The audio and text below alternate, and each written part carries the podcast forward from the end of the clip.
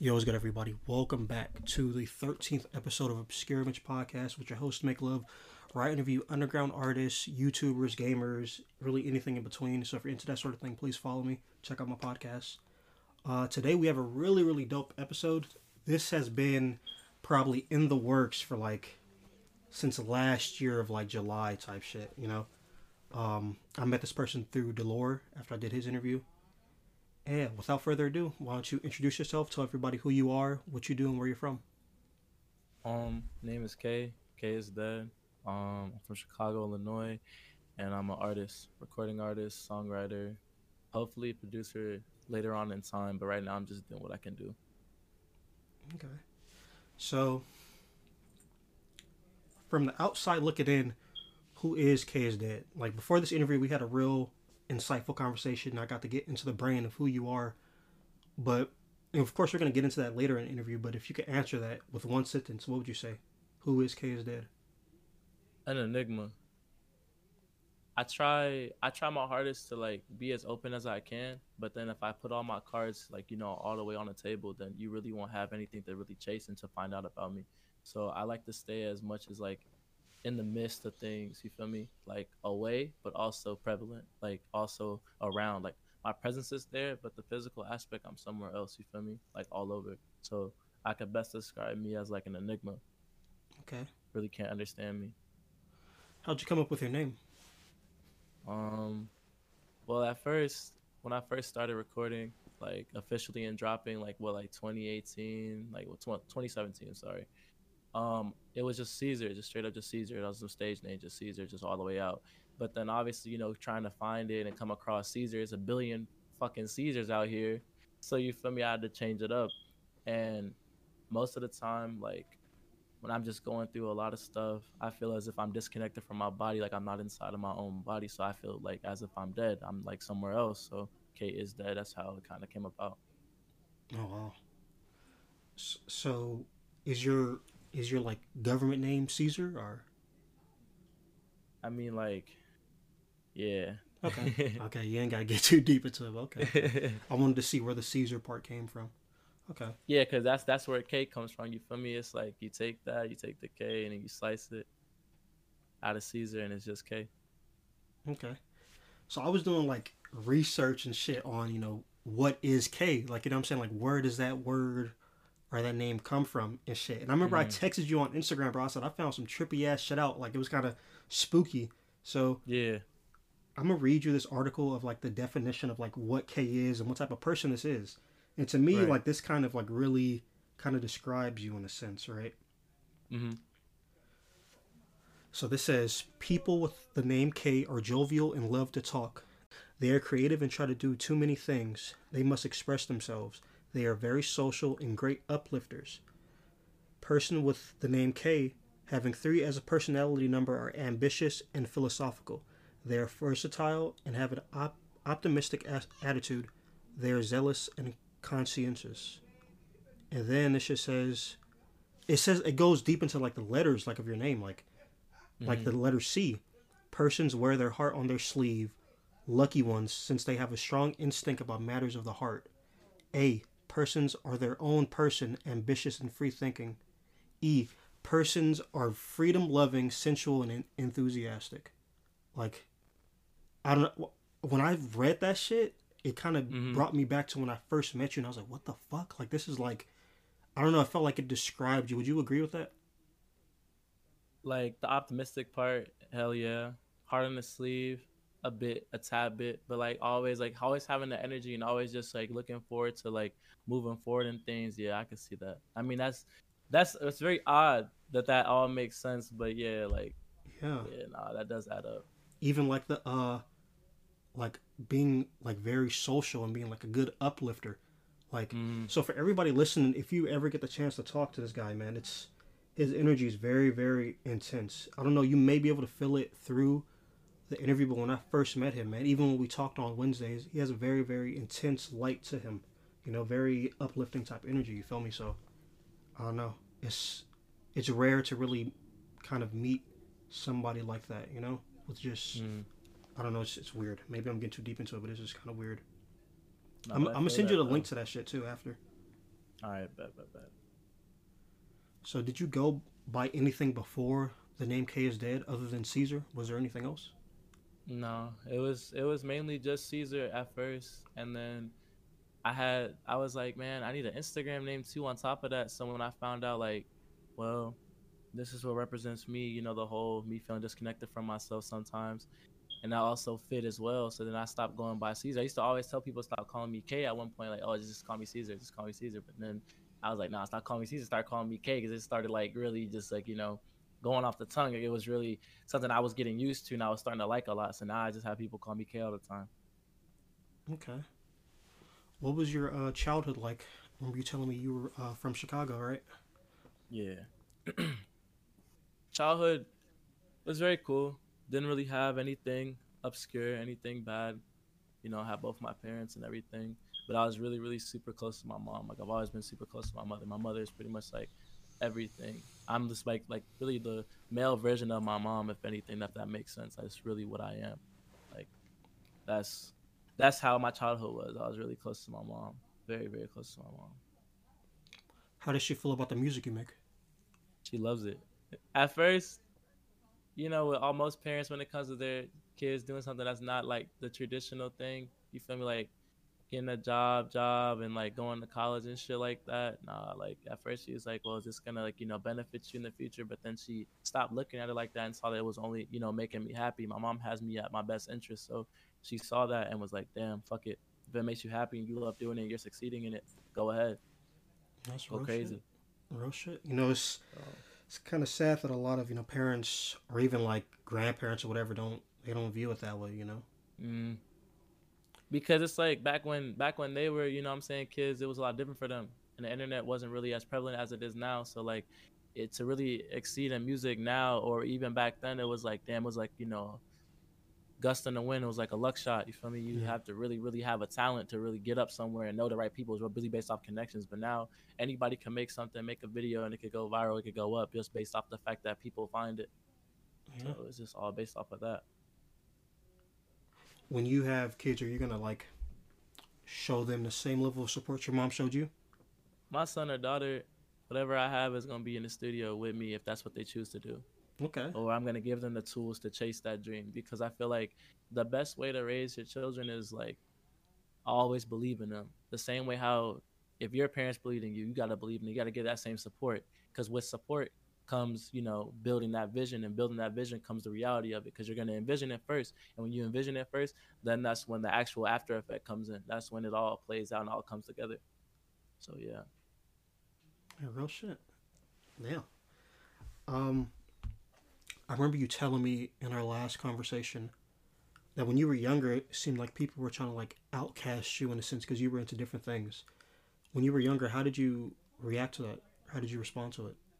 Well, at first, it was like when I changed up how my hair looked, difference from me having like a certain hairstyle at first, n- niggas wasn't really treating me no different. But then when they saw me start doing different things with my hair and my outfits and how I was dressing, because around that time when I was like in school, for me, seventh, eighth grade, that was around the time where like rock was like heavily, like heavily prevalent. Even beforehand, like, you feel me, like two thousand ten, two thousand nine, like around that era, bro, like that was when that shit was really busting, like really starting to, like, you know, like repair more into Code and like the whole Twilight era, like kind of like what people are trying to recreate now. Like I was really, really, really intrigued by it. I've always been really versatile with the things I listen to and the stuff that I fuck with, and I feel as if those people tried to cast me out because they were too afraid to, you know, damn, I like this too, but they were too too scared about what their friends would think or the people around them would think. I feel like they allowed judgment to hold them back too much. And I never really allowed judgment to hold me back from anything. So that's why I wasn't afraid. And I never stopped doing what I was doing with my hair, and stopped doing what I was doing with my, with my art and how I used to dress and everything else that expressed myself. So I really didn't care as much as what the hell people had to say. Because, you know, at the end of the day, it's on my body. It's on me. They shouldn't be worried about what's on me, because they don't have to live it. They don't have to walk around and be in my shoes. You feel me? So how often do you still, like, go through that now? Because I know, I remember you telling me that, you know, you make music, like you sing in your music, but some people may mm. think that you are quiet or soft just because you sing in your music, but you could get shit popping if you need to, you know what I'm saying? Yeah. So do like, you still go through that form of discrimination? Or I try to tell people, because the majority of niggas that know me know how I am, And for anybody that's newer finding me, like, I'm a very, you know, sporadic person. I'm very hyper energy. But it's like a lot of people always say, like, damn, I wouldn't expect a nigga with this much energy to make that type of music. I would expect him to be, like, loud or make rage, you know, screaming shit. But nah, like, I, I really am just, like, in my in my soul, I feel very content and calm. So what I spew out when I get on this mic, it could come from a place of pain. It could come from a place of peace. It could come from a place of comfort. Come from a place of discomfort. It could come from where, however I'm feeling. But the majority of how I make, I feel like you shouldn't discriminate an artist based off of what you hear, because the artist could be totally different outside of the mic. You feel me? So I feel like people shouldn't try to put label on people or just try to categorize people, because you never know who you're talking to. You feel me? Like, you never know. Like, that person could really, like, be doing some real live shit. And it, it's just, the music is a distraction just to keep you thrown off type of shit, you feel me? Like, just to keep you away from it. Yeah, real shit. That's why, uh, I don't know, I think it's cool when you see, like, certain artists who, like, they make music, but then they also, like, they do vlogs or TikTok, because it kind of gives you more into who they are, you know what I'm saying? Because mm-hmm. sometimes people aren't yeah. who they are in their music, you feel me? So Nah, word, it's all a facade for some certain people. Like, they'll, they'll fake try to act like they care about a certain situation or act like they're about a certain situation, but then when reality hits them, they're not about any of it. It's just all for a character. And I feel like to really connect with the people that listen to your music, you shouldn't try to portray a person that you're not, because then they're idolizing the wrong type of person. It's the wrong influence. You yeah. feel me? So I don't really, I don't really support that. How'd you start making music? Be you. Be you. Um, for me, uh, I've always sung. I've always been a singer. I've always been singing all my life, ever since I was a little ass kid. And um, I started taking it more serious when I was doing talent shows growing up and shit. And when I was doing talent shows growing up and shit, um, you feel me? Like, people were, the reactions from people were like, damn, like, you really got something, you got something. So that pushed me even more. And then around in high school, you know, I was recording a little bit of demos and sample shit, but nothing really serious. And then, um, twenty seventeen, when I finally, like, you know, recorded something and made a song and I posted it out back on the old producer I used to associate myself with on his SoundCloud, you know, I was really excited. It really did a lot at the time being, in my standards of what a lot was, you know what I'm saying, which is obviously not as much as what I get now. But yeah, it was, it was an interesting feeling. But then I took, like, a tad bit of a break from it to really find my sound and find what I could do. Because at first, like, I always wanted to do singing shit, but then when, like, when the whole scream shit happened, I wanted to do some of that and, like, rap a little bit. But then I went back to what I knew most, and what I know most is, like, you know, melodies and singing. So then that's when I started, um, you know, twenty nineteen going crazier and putting out my own type of stuff. Hmm. So you said you've been singing since you were a kid. Do you know how that started? Was that the type of music being played in your house, or...? A lot of music, like, from my mother, again, like, you feel me? Like, my mom put me onto everything, like, playing from, like, the Bee Gees, from playing, like, um, Maxwell, from playing, like, Stevie Wonder, to playing Michael Jackson, to playing, like, all the oldies, you feel me? Like, a lot of the oldies, like, Earth, Wind, and Fire. Like, I just always been around music, like, Tracy Chapman, Wham, a lot of those people, like, a lot of big inspirations to me, and I've always heard them.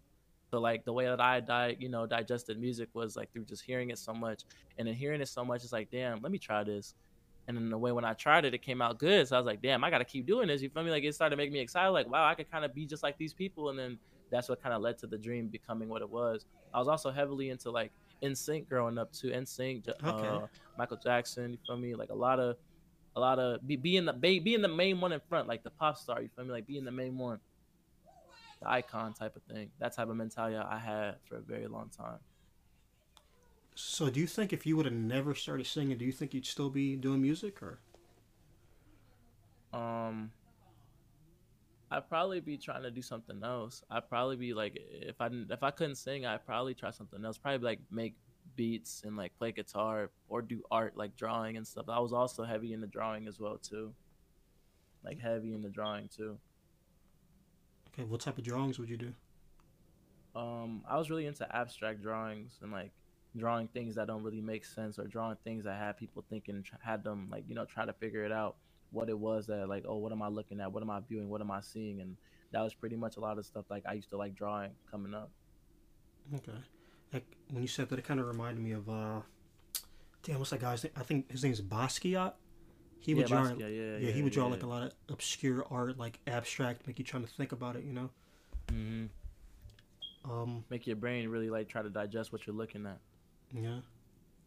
And uh, again, for everybody listening, one of the reasons why Kay wanted to do this interview is because he said that uh, I was basically able to point out his energy when we first met. So if I'd have never pointed that out, would you have did the interview? Probably. I feel like I would have done it, but like I wouldn't have been as as intimate in it. Like, you know what I'm saying? As wanting to do it, I'd probably just be like, yeah, whatever, it's cool. But then you you saw something in me that made me intrigued, and I was like, yeah, nah, like bro really see something in me. So now I was like, fuck it, nah, I gotta tap in, like, because he actually understands to an extent without even having to say anything. He understood just based off of what he picked up. Mm-hmm. Yeah, that shit. It's crazy because in the Delore interview before that, he wanted you to be in the interview. And I told bro, I was mm-hmm. like, nah, like I like my interviews to be one-on-one type shit. You know what I'm saying? And then after yeah. the interview was done, he said, well, can I introduce you to my bro? And I was like, fuck it, I'll meet him. And then I met you, and I was just like, whoa, like, you know, this kid's energy is crazy, man. Like, it's really intense. My word, that's my brother, too. Shout out to Lord. So this being, like, the thirteenth interview, like, what, what does the number thirteen mean to you and Delore? thirteen, uh, I don't, like, it, it's a lot. Like, for him, mm-hmm. thirteen, you feel me, the day that this man was born, It's just, it's just his number. Like, it's just, it's what makes him him. That's, there wouldn't be no, you feel me? There would be no Delore if it wasn't for thirteen. I feel like, I feel like that's really him. I feel like if any time, if like uh, a label or somebody tried to have him rebrand, I feel like he would deny and be like, nah, like I can't, like I just can't. Like that's, that's not him. Mm-hmm. There's, there's no Delore without thirteen. There's no, you feel me? Cause that means like thirteen pain. Feel me? Mm-hmm. So it's like, I don't really feel as if it would be much to it without that. And thirteen, what it really means to me is like, I people try to look at it as like a cursed number, but I don't look at thirteen as a cursed number. I look at it as a number of rebirth. I feel like it's a number of chance to have another chance at something, to, to either have another chance or take a chance in something. That's what thirteen like means to me, is to try again, to keep going until you get it. So like that's what that's what thirteen like means to me in my in my perspective. How did you come about feeling like that towards the number thirteen? Um, just seeing all the evil behind it that people try to put in it, like with Jason and shit, Friday the thirteenth, like trying to make oh, yeah. it always something negative, or, or just looking at looking at superstitions as always something bad, like black cats and all types of crazy shit. When whole time a lot of people just like to revert and make stuff that's not negative or negative just so they can have an outlook and have other people look at them when it. When it comes down to it, I don't really believe in all that. I don't feel like black cats mean something bad. I don't feel like crows or ravens mean something bad. So the same thing, I don't think thirteen is something bad. Because if it was something bad, you know what I'm saying, anything along with it would be bad, meaning him, and he's not a bad person. And so, do you think you meeting Delore kind of just, like when you met him and started making music with him and started becoming close with him, do you think the number thirteen just kind of kind of just got put on you, kind of? It it became it became a part of my life, yeah. Mm-hmm. Like, feel me? The same way how he knows number eight. Number eight is one of my favorite numbers. Got that shit tatted on my hand and everything. Like, really? That just, yeah, like, that's just, he understands, like, even when we were in the museum back in New York, bro, and he's like, hey, that, that's, like, a favorite number right there. He looked at a whole painting. It was, like, a big-ass eight. And I was like, yeah. Mind you, I was feeling a little sick because, you know, I ain't really eat. So I was like, damn, I was happy, but it was like, damn, like, fuck, that's cool though. You feel me? So it's the same way how like thirteen means a lot to me. I would assume like, you know, the number eight would mean some, something to him to some certain extent, but mm-hmm. even if not, it still means a lot to me as well. Like eight and thirteen for me, like that's just how it is. So what makes you, cause my favorite number has to be probably twenty-three, probably either twenty-three mm-hmm. or nine. But what what made you like the number eight? What about the number eight?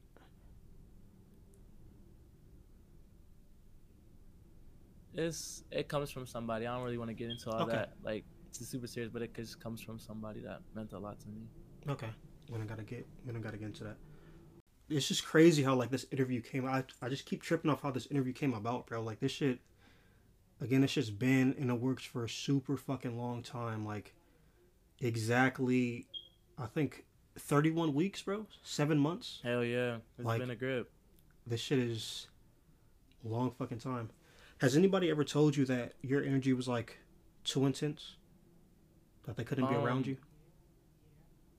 My, my, one of my homeboys from school used to, like, kind of envy me in a way, because he kind of saw how, like, people would just gravitate to me with me without me really doing anything or really saying anything or really, like, putting much effort, because it was just all natural. You feel me? Like, how I act is natural. Nothing about me is, like, fabricated. I don't have to, like, sit there in front of a fucking mirror and pretend or, like, study myself. Like, I already know how I am as a person. You feel me? And bro, it's just like, I don't know, like uh, I feel like I'm just competing with a ghost right now. And I was like, bro, we're homies. Like, why do you feel you have to compete with me? There should be no reason to compete with me. Like, I got love for you, bro. Like, there should be no reason why we're going back and forth about any of this shit. So did that person tell you that your energy was too intense? Like, like he didn't really like point it out, but he was just like, I don't know, I just can't be around you, bro. It just feels like feels like I'm competing, and I'm just like, it, it just really it weirded me out. Oh, wow. I was like, what the fuck does that even mean? I was like, I'm not even competing with you, one of my bros. Like, if you view me as, a, as like, you know, an enemy, then you were never really my friend in the beginning. Yeah. What the hell? Shit was weird. And it's crazy. I feel like, like, of course, like, friendly competition is cool. Like, we both want each other to be better than, you know what I'm saying? Like, that yeah. is cool. But, like, just straight up viewing me as, like, a competitor, that's kind of, I don't know, it's kind of, it's kind of strange. That's the type of people that get your ass up out the way. Mm-hmm. Yeah. What is, uh, because I remember you telling me that you, like, basically work out every day almost. What's your workout routine mm-hmm. like? Um, mainly, like, upper body. And I usually, you know, go for legs when I go on, like, you know, walks and shit. Or just, like, you know, hit the tread every now and then. But, like, mainly just upper body work. You know, a lot of calisthenic work now, especially just to, you know, work on my, my core. Okay. How'd you get into, like, wanting to, like, better yourself physically and mentally? How'd you get into wanting to do that? Um, I don't know. Like, I just felt like one day I just wanted to improve myself more. And I was already, you know what I'm saying, getting my mind right. So why not? You can't really get the mind only. You have to get the body right, too, so it can all function all well together. So I started working on myself a lot more back in, like, twenty nineteen with the working out and everything else. And then, like, mental health. And, like, ever since then, I've just been better. Okay. Do you have any advice for anybody who wants to, like, get in shape type shit? Hey, listen, if you want to start working the fuck out, don't rely on a personal trainer in the beginning. Don't rely on anybody else. Working out is all a mental discipline thing. You have to want it for yourself and to keep yourself going. It's not just going to happen. The abs, you're not going to wake up with a whole fucking thing of abs and some big ass arms and looking like John Cena on some shit without that work. You have to have that mental discipline to keep going with it. Because there'll be days where you won't be feeling like getting up out of bed and doing it, but you have to persevere through that. And once you push through that, oh, I don't want to do it, your body's going to be like, all right, bet. Fuck that. I'm going to do it. I'm going to just keep going anyway. I'm going to just I'm gonna just keep working on my body. I'm going to just keep working on myself. I'm going to just keep going ahead, regardless of how I'm feeling, because that's how you get that mental discipline. And once you break through it, can't nothing stop you after that. Yeah, exactly. Once you break through it, it becomes a habit, really. And that's exactly. with anything. It becomes a routine. Yeah. So what's like your what's your diet like? Are you do you eat meat? Are you vegetarian or? Uh, mainly like chicken. Uh, I haven't really had a lot of steak recently, so I've just been eating chicken and greens. Um, I don't really drink milk like that. You know, I drink like you know juice, like cranberry juice. You know, like you know good shit that's meant for your body and stuff like that. Stuff, you know what I'm saying? Okay. For everybody listening, I want y'all to try, uh, it's like a superfruit. That shit, I think it's called dates. Those mm-hmm. are fucking amazing, bro. Oh, my God. That nah, shit. I ain't never heard nothing like that. Sound crazy, too. I ain't gonna lie. Yeah, it's called dates. And if you get them, you got to get the ones with the fucking seeds in it. You know what I'm saying? All natural. You feel what I'm saying? But you can only mm-hmm. eat a couple. Like, you ain't... Cause I remember when I first got them, I started going ham, bro. I was eating a whole bunch. You're supposed to eat, like, maybe three a day type shit. Because they super sweet. But... Hell yeah. Um, that shit's fire. So, I remember you were also telling me that uh, one of the purposes of you making music is to, like, really help people with, like, any type of sadness that they may be going through. So, yeah. I set out to ask, like, what's what's one thing that helps you with your mental health besides like making music and working out? Um, I just I, I take a lot of time for yourself. I feel like a lot of people that struggle with mental illness and like mental, you know, discretions and struggles don't have enough time for themselves because they're too busy trying to please others, they're too busy trying to satisfy others from whatever their needs might be. And if you don't have enough time to satisfy yourself, then you're gonna go crazy. You're not gonna have enough time to heal. Just like a recovery day when you work out, if you work out too much and you don't have enough recovery, enough time off from, you know, using your body, your body's going to get tired, your body's going to grow weak, and it's not going to be able to, you know, process the same way how it was when it has strength.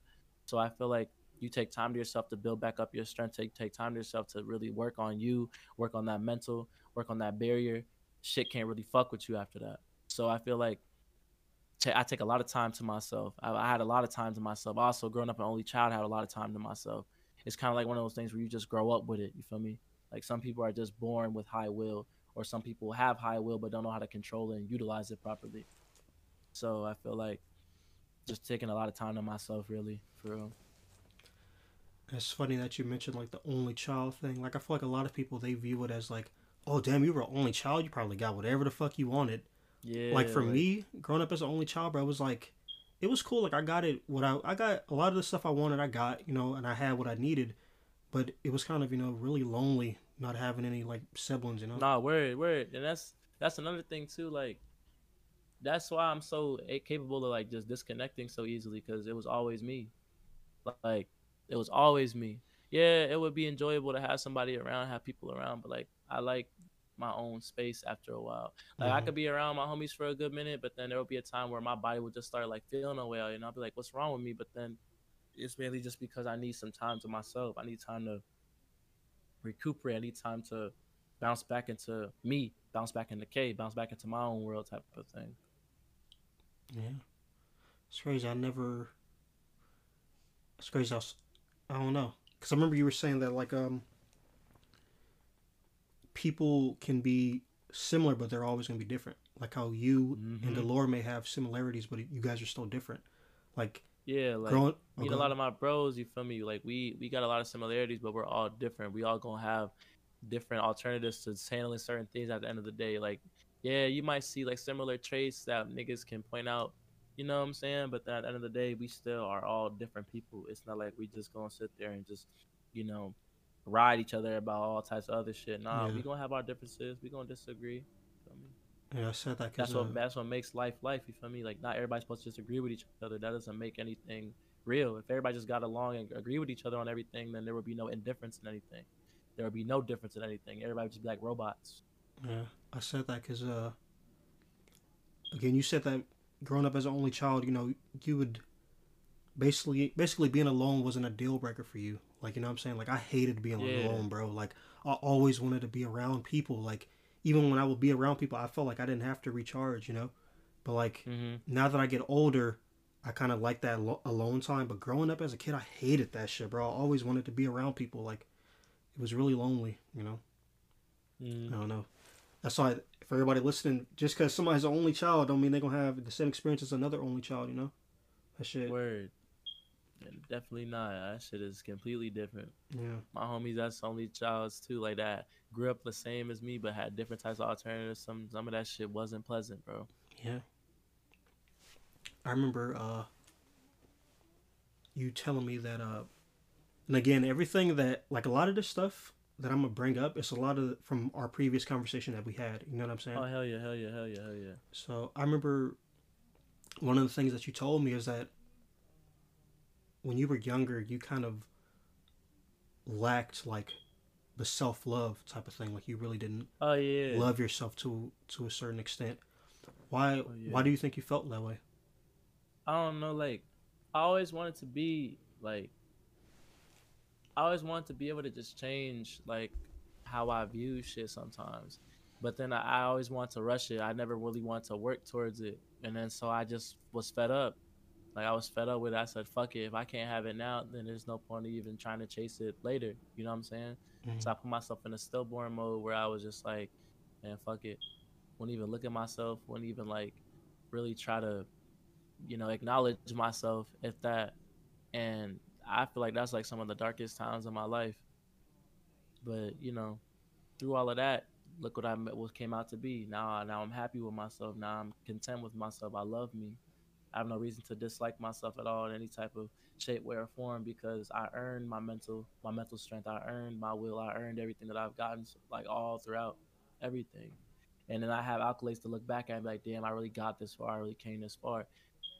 Like, I'm my own hero, if that makes sense, as everybody should be their own hero. You should all value yourselves, like, as if you're the most iconic person to ever walk, because this is your story, you feel me? And that's what I lacked. Lacked looking at myself as the, you know, the main character for a little while in my life. Not saying it was always like that, but when I was a little younger, like teenage years, I was like, damn, like, feel me? No matter how many people tell me, oh, you look good or you like this, if I didn't feel it, I didn't care. Feel me? So, but always look at yourself as you're the main character. Even you could be caring and support others, but always don't count yourself out. Never count yourself out of anything. Always know that you can always be that one, the one to change everything around, especially if you put your mind to it. Nothing can stop you from doing what you want to do in this life, for real. Yeah, that's, that's beautiful, man. Because I think the scariest part about, like, not loving yourself is, like, at least from my experience, when if you don't love yourself, it's harder to kind of show love to others. And, like, also, like, mm-hmm. um, just not loving yourself. You may put yourself in, like, fucked up situations, and you may, you know, by default put other people in those situations too. You know, like, uh, I don't know. It's really, uh, it's kind of fucked up because I didn't view it that way when I was in that moment. But then looking back on it, I was like, damn, like, I put people in these situations because I truly, I didn't even care about myself, bro. So it's like, if I don't care mm-hmm. about myself, how am I gonna care about somebody else? Exactly.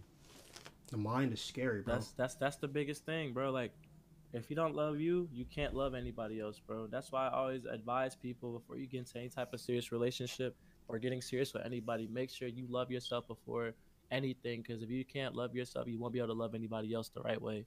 It's going to be half-assed, because you're going to be sitting here trying to play a game of catch-up, trying to love you and trying to love this person at the same time, and it's not going to work. Yeah, that shit. Ah, man, the brain is super fucking powerful, man. Like, and I feel like right. a lot of, like, mental health issues, of course, not the ones that start off with something traumatic happening to somebody, but a lot of, like, the other shit is, like, it can, it can start off as super small shit, bro, like, that people don't even notice, like, basically somebody waking up and not being stoked for the day type shit, you know what I'm saying? Like, something as mm-hmm. simple as that, like, not being ready for the day, like, literally not wanting to live that day.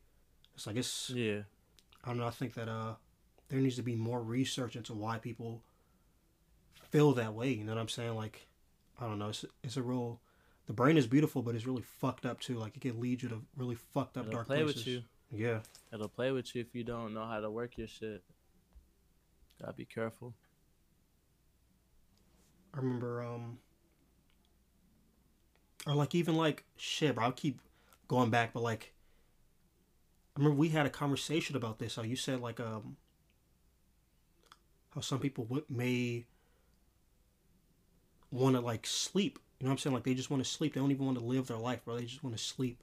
And when you said mm-hmm. that, it kind of clicked. I was like, damn, like I remember I used to kind of feel that way too type shit. Like I, I remember I told my mom like uh I wish I could just dream all day, just be in a dream world, you know what I'm saying? And she really yeah, sat me yeah. down and she was like, are you okay? Like, you know what I'm saying? Like, are you good? Like we really had a conversation about this shit. And I don't know, they just I don't know, the the dream, I don't know, the brain is very, like you said, if you can't control it, it'll fuck you up. You know what I'm saying? Nah, word, bro. That's why if you don't have the strongest amount of will, at least have a decent amount. Feel me? Do you have any... To some extent. Do you have any advice for anybody that's going through something like that right now? Um, sleeping and trying to just wither the days away as if the days don't matter, and like hoping that time can stop at one point. It's not going to get you anywhere. I feel like if you just face your stress in the face and find other ways to distract yourself from what's bothering you to that certain extent, that you can move forward and not get rid of it, because none of that shit's ever going to go away, for I'm going to be honest with you. But suppressing it and holding it down and placing goals in front of it so you can be distracted from it, that'll help you out a lot more, because sleeping is just not going to help. And when you wake up, you got to go face back to reality. But when you are facing reality and you're doing something in place of what you're feeling, that shit isn't going to take its hold on you entirely. You're going to be able to move away from it in time, though. And mind you, it's not going to come within overnight or within the next few weeks. It's going to take some time. It's going to take a lot of time. So besides, like, um, I don't even know if I already asked this, but besides you making music, like, what do you think, what else do you do that makes you happy? Because I remember you telling me you, uh, you'd be reading your manga. Was it Zetman or something like that? Yeah, yeah, yeah. That that really helped the nigga out, like, for the past few days, because I've just been really disconnecting myself and really sticking to myself and focusing on, like, what I can do to to make this this legacy really prominent and make it happen. And reading manga, it really takes me to, like, a different level of, like, my own knowledge, because I can, like, you know, try to predict what's going to happen next, or envision on what's going to happen next, and try to see what's going to happen next. And then when I do find out that it's right, you know, I really test my brains, like, wow, like, I'm really, really, really smart. You feel me? Not cheating, looking at the wiki, trying to see what happened. No, no, no, just reading and anticipating what's going to happen next.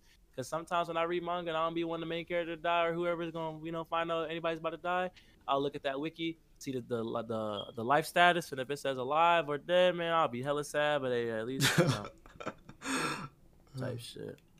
So do you do you watch anime too, or you just read manga? Shit, bro, I'm gonna tell y'all something too. Once you start getting in that, mon that manga rabbit hole, bro, watching anime is gonna be so obsolete to a nigga, bro. You're not gonna watch that shit no more. So you don't watch anime? Nah. Damn. Did you did you ever watch anime as a kid? Oh yeah, yeah, yeah. yeah. Like, I read all of Naruto, watched all of Naruto for me. Death Note, same shit. But, like, it's just certain things. Like, manga is just only gonna take you. Anime is only gonna take you so far. Manga is gonna pull you into a whole universe. You feel me? Like, a lot more, because then you're creating the the soundtracks in the back, you're creating the, you know, the songs that's happening when the motherfuckers is walking around and all types of shit. You're creating all the scenery with your brain. Thus, to watching a show where it already has all that stuff involved, nah, but you're creating it with your mind. Damn. Do you have a damn? I'm a big anime guy. I'm gonna have to get into manga. Do you have, like, a top five manga or no? Uh, like, there's five of them I could just give you right now. Yeah, like your personal favorites. I'm a gatekeep a few of them, but look, I'm oh, gonna like God. This, right? Kengan Ashura. This is a W fucking manga. Um, let me see. Gantz, most definitely. Gantz is heavy. Gantz is hard as fuck. Um, let me see. Gantz. Claymore. Claymore is really good too. If people haven't checked out Claymore, Dead Tube is really good. And let's see, let's see. I'm just giving you five. You feel me? The rest of them, I gotta, I gotta save. I gotta hold it down. Oh God. Um, Innocent, Innocent is really good too. The artwork in Innocent is amazing. That shit looks so goddamn real, bro. That shit, it's a different type of art style. It's just very, it's very fire. Fuck with Innocent heavy. Okay, and none of these have an anime yet. Nah. Do you, which one do you th think may get an anime first? Gantz has an anime. Gantz has an anime. Uh, Kagan has an anime. It's on Netflix, but it's like that three D C G I shit. So it's like, I'm not really a huge fan of that. But, um, yeah. Oh, and Vagabond. Vagabond, Berserk, you know, the typical ones that most people know about. But, and as you heard earlier, Zetman. Zetman too. I, I don't know if these have. I know Gantz has a movie and has an anime, but the anime only goes up into the first arc. And then it doesn't conclude. And then Kagan, like I said, Kagan has its own shit. Uh, Innocent doesn't have one. Detu doesn't have one. It's too violent. It's way too violent. I don't even think, I don't know how the niggas will even put that into something for real. Damn. Well, a lot of censors, censorship and shit. Will it just be niggas like getting blown up or something? Like, I can't even get into all that, bro. It's just fucked up. That too is just really fucked up, bro. That's all I'm gonna tell you. It's just, I I say you can read it because it's really interesting, but, like, aside from all the fuck shit, it's kind of fucked up. Oh God, it's too gory. So it's yeah. just gore. Is it, that's it? That's the only fucked up. It's thing? A, it's a little. It's a, it's a lot of everything. It's a lot of uh, what's the word? Not safe for work. And it's oh my God, bro. It's crazy, bro. It's crazy. All right, and you said you gatekeeping some, right? Yeah, yeah, yeah, yeah. Uh, so after this, you you gonna tell me when we ain't recording? Oh yeah, yeah, yeah, yeah. I'm gonna put you on. I'll put you on if you really if you're gonna read them. Yes, I'll put you on. If you're not, you know what I'm saying? Gotta keep that. Gotta keep it locked. Gotta keep it locked in for me. Gotta gotta stay true to to the to the mangaka that made it, even though the nigga don't know me, but still I'm still locked in with bro, like through some type of way. But uh, shit, I was gonna ask you fucking top five anime, but you say you don't watch anime. Oh, uh, I mean I could give you that too, because like I said, there's a point in time where I watched. For me, okay. Um, let's see, Elfen Lied, Elfen Lied, or whatever the fuck. Um, I like Death Note. My number, that's my number one all time. Oh yeah, that's hard. For real, for real. That shit, that shit is something light. That's my man. Like that's my nigga. Like y'all give me, that's my nigga. Um, Naruto, of course. Can't forget that. Uh, what's another one I like? What's another one I like? What's another one I like? I gotta give you two more. I'm really trying to think, cause I gotta give these last two something. Um. Fuck, what I used to watch a lot. Damn, I'm trying to think. That's so crazy. That's how long. That's how you know I haven't really watched no like anime in a minute. Um, what's it called? I like I like Jujutsu Kaisen a lot. Okay. I fuck with Jujutsu Kaisen a lot. I watched a few episodes of that. I fuck with that a lot. Oh, and the Junji Ito um saga that he did for the animated shit. That shit was fire too. I fuck with that heavy. That was hella cool. Okay. My, I don't know, my top five, because I have a top five, but then I have like, like my yeah, top give me, five. Give me your top five. Give me your top. Let me hear what you, let me hear what you got. All right. So, but my top five, that's my personal favorite. You know what I'm saying? I have a top three, like of best anime of all time, but my top five is like, a lot of people ain't going to agree with it. It's just my personal favorite. You feel what I'm saying? Some mm-hmm. of this shit, people may not even view as an anime. Like number one on there is Yu-Gi-Oh, man. I grew up watching that shit. Yeah. Yo, yeah, me too. I, I see. That's what I think. I didn't even think about fucking Yu-Gi, bro. Damn, that's crazy. Yu-Gi-Oh, Death Note. Uh, mm-hmm. I really fuck with Parasite. Have, have you seen Parasite? Parasite is heavy too. I fuck with Parasite as well. Parasite is amazing. Uh, fuck. Cells at Work. That's like a anime that takes place like in the body type shit. Like all. Oh, the cells. Nigga, I could have said Parasite too, but that was my shit as well, bro. Damn, you really, you really, you really reminded me a lot about a lot of stuff. The only thing I didn't like about Parasite, though, that shit, that's kind of sad, man. Like, it's, I don't oh, know. Shit, some shit made a nigga cry. Ain't gonna man. Lie. And then, uh, there's some shit called a Jin Demi-Human. That's on Netflix. Mm-hmm. I really fuck with that. Yeah, I seen that. I seen that. And, uh, I ain't even gonna lie. I really fuck with Beastars, man. That shit, it, it's like a different type of vibe. Like, I don't know. That shit's mm-hmm. cool. It's but, different. Yeah, it looked different. But top three best anime of all time, probably... Naruto obviously is up there. Yeah. Uh, I don't want to put Dragon Ball Z up there, so I, uh, I think Death Note has potential. I think that's low key up there. And I really fuck with uh, Seven Deadly Sins too. That that's a really really good anime. I really want to get into Seven Deadly Sins, bro. Real shit. It's good. I still have time. Some people say may say it's like a rip off of Fairy Tale, but I don't know. It's I don't know. I, I think it's people different. Hate fairy tales, so it's weird. I don't know. People give me mixed signals with that fairy tale shit. Niggas be hating on fairy. They be like that shit ass. Yeah, Seven Deadly Sins is cool. It's just, it's kind of weird though. Like, I don't know. It's the main character. He's kind of fucking weird. Like, if you could get past like all like the weird like, weird sexual shit, like then it's a good anime. But if that's a deal breaker, oh, yeah. then that shit's probably trash for you. You know. It's still kind of weird. Like some shit I be skipping. Like I don't know. This is a fucking weird vibe. Like sometimes you want to see somebody get their ass whooped. And this nigga doing some weird shit. Like, I don't know. Yeah, they just making it, like, super hypersexual, like, on some other shit. Man. But I remember we were talking about how, like, uh, you're big into, like, manifesting and stuff like that. How did you, how'd you oh, get yeah. into that? Um, just mainly just doing a lot of, like, you know, research. Not, like, hella research, but, like, having like, a lot of friends that used to talk to me about it a lot, tell me about my energy. And... like, I don't know, like, that just really became it. Like, a lot of stuff I didn't really, like, look into. Like, people really just put me on. You feel me? Like, put me on through, like, a lot. Like, put me on through, like, a lot of just, like, enlightening me on a lot of things. Like, I had a lot of friends throughout my life show me a lot of things. Like, point my eyes in the right direction. I like a lot about, like, a lot about spiritual shit. And so, that's really how I got into it. For sure, for sure. Okay. So, have you ever, like... manifested something and that shit happened exactly how you manifested it? Um, I'd say about a good eighty-five percent, but not really ninety, ninety-nine, you know, one hundred. Not yet, at least. Yeah, that's that's fucking scary. like word for word, bar for bar type shit. I look yeah, scared. Like that would kind of freak me out a little bit. I mean, I can kind of like also sense when someone's gonna say certain things, like because I just know my friends so well or know the person to a certain extent. Kind of like a script. Mm-hmm. What are what are some of the ways that you manifest? Like, if you don't want to get into it, we don't have to, but like, what are some of the methods that you use? Because there's a lot of methods. Do you just speak it into existence, or do you? I just speak it, or I think it. You feel me? Mm-hmm. I'll think it, like, especially because I, I manifest only like positive shit. Because if you start manifesting bad shit, bro, that's a bad way to, to get that bad energy back. To yeah, you. Exactly. Like something that's gonna hurt somebody or something like that. You just gotta keep thinking about yourself. Manifest positive shit for yourself. Mm-hmm. Because what you push out into the world, it can come right back to you. So that's why. Make sure everything you manifest is positive. Or if you want to manifest bad shit, be ready for those consequences that come with that shit. Yeah, real talk. And it, it could even be something as simple as like going outside and just having a frown on your face type shit. You're going to attract that energy mm-hmm. when you're going outside. Like now, like I really just be walking outside.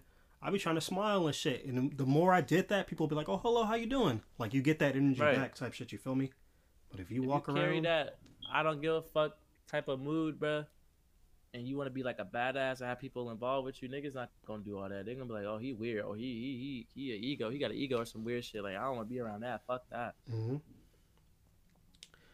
I remember uh, we were talking about like how you protect your energy and how basically mm-hmm. you kind of refrained from going live because you know when you put you were telling me how you put that energy out there, you try to like you want to retain it as well. You know what I'm saying? Yeah. So I say that to ask, do you, this may be a weird fucking question, but I feel like it's in the same realm of like protecting your energy. Do you practice like semen retention or would you have any thoughts on that? Uh, like just not like, just not like masturbating pretty much like, like that. Or just not having sex in general. Oh yeah. Yeah. Like I mean, mainly cause I be working out. So I also be doing that too. Mm-hmm. You feel me? And you know, I really be keeping to myself, you feel me? Like, I don't really, you know what I'm saying? I ain't really gonna get into all that, but I just be chilling. I just yeah. be chilling. K be doing K. K be just chilling. Yeah. That's like a, I don't know, I feel like the more I started practicing that, the more it's like, I don't know, you feel, you feel energetic type shit. Like you feel, I don't know, I don't know if it's a placebo effect. I don't fucking know.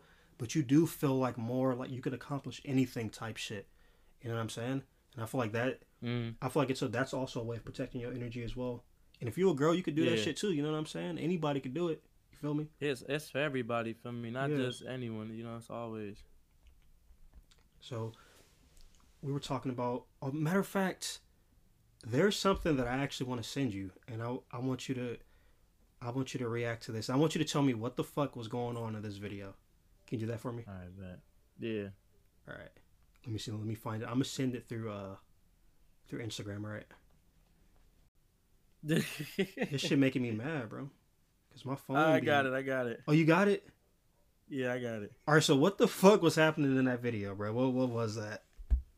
Like, bro, word to life, that nigga, they're dangerous. They bite people. My nigga Connor will bite you, dude. What the fuck is coming? My white homeboy, dog. Dog. What? We was just on bullshit. I ain't gonna lie.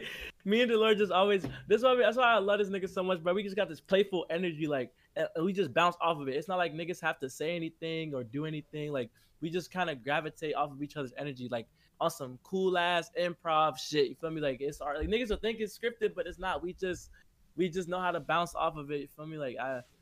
I just, I love, I'll shout out Willie too and Cocaine. Those are the homies. Like, we just all, when we all together, especially when we were in Maryland, bro, we just, everything. That was an interesting night too. That's when I got my face tapped. Okay, so. And the butterfly on my neck. Did that shit hurt? You got them both in the, on the but, same night? I got my neck tatted first and then the face tat afterwards. Yeah, tattoos don't hurt me, bro. I love tattoo pain. That shit, that shit feel good. Ah, are you capping or are you being dead ass? I got three neck tats, bro. You got, bro, I'm telling you. One of these days you can ask the Lord, nigga. I almost I fell asleep on that damn table. Like, I was I was so calm.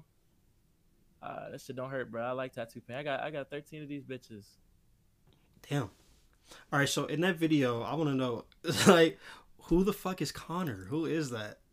Was that a random name, bruh? It's just a random ass name that niggas just use. You know, when you're doing like the little little skater voice, little the suburban nigga voice, like, yeah, bro, come on, Connor. Yeah, like, that's it. That's just what niggas, that's just what I be saying for the whole time. Like, I be doing that shit. The Lord was like, who the fuck is Connor? Yo, that shit, I'm gonna play that video so everybody can fucking hear it. That shit was funny as fuck. All right. So, uh, I thought that was funny. I wanted to send that to you. You said that was on, okay. Was that like after your tour was, or the beginning? That was, that was, that was like, what was it? Brooklyn, no, Albany, Brooklyn, Mar- no, Jersey, but that shit got canceled. Then Maryland. So that was, that was like basically the third trip, fourth, but third trip. Cause you know, we didn't end up, Jersey was, was a, was a miss. Oh, what do you, what do you mean it was a miss? You guys didn't get to go? Like we didn't get the venue. So oh, wow. They was on some bullshit with the venue. And shout out Poof. That's uh, shout out, shout out Lil Poof, bro. That's my dog. Made all that shit happen. I'm so thankful for him. That made that shit happen. Real shit. Okay, shout okay. out Six Day family. Okay. But we were talking about how um before I had sent that uh, that video, we were talking about basically like protecting your energy, and I remember you also telling mm-hmm. me that uh basically like you gotta watch what you say or watch what you listen to, because like words can be spells.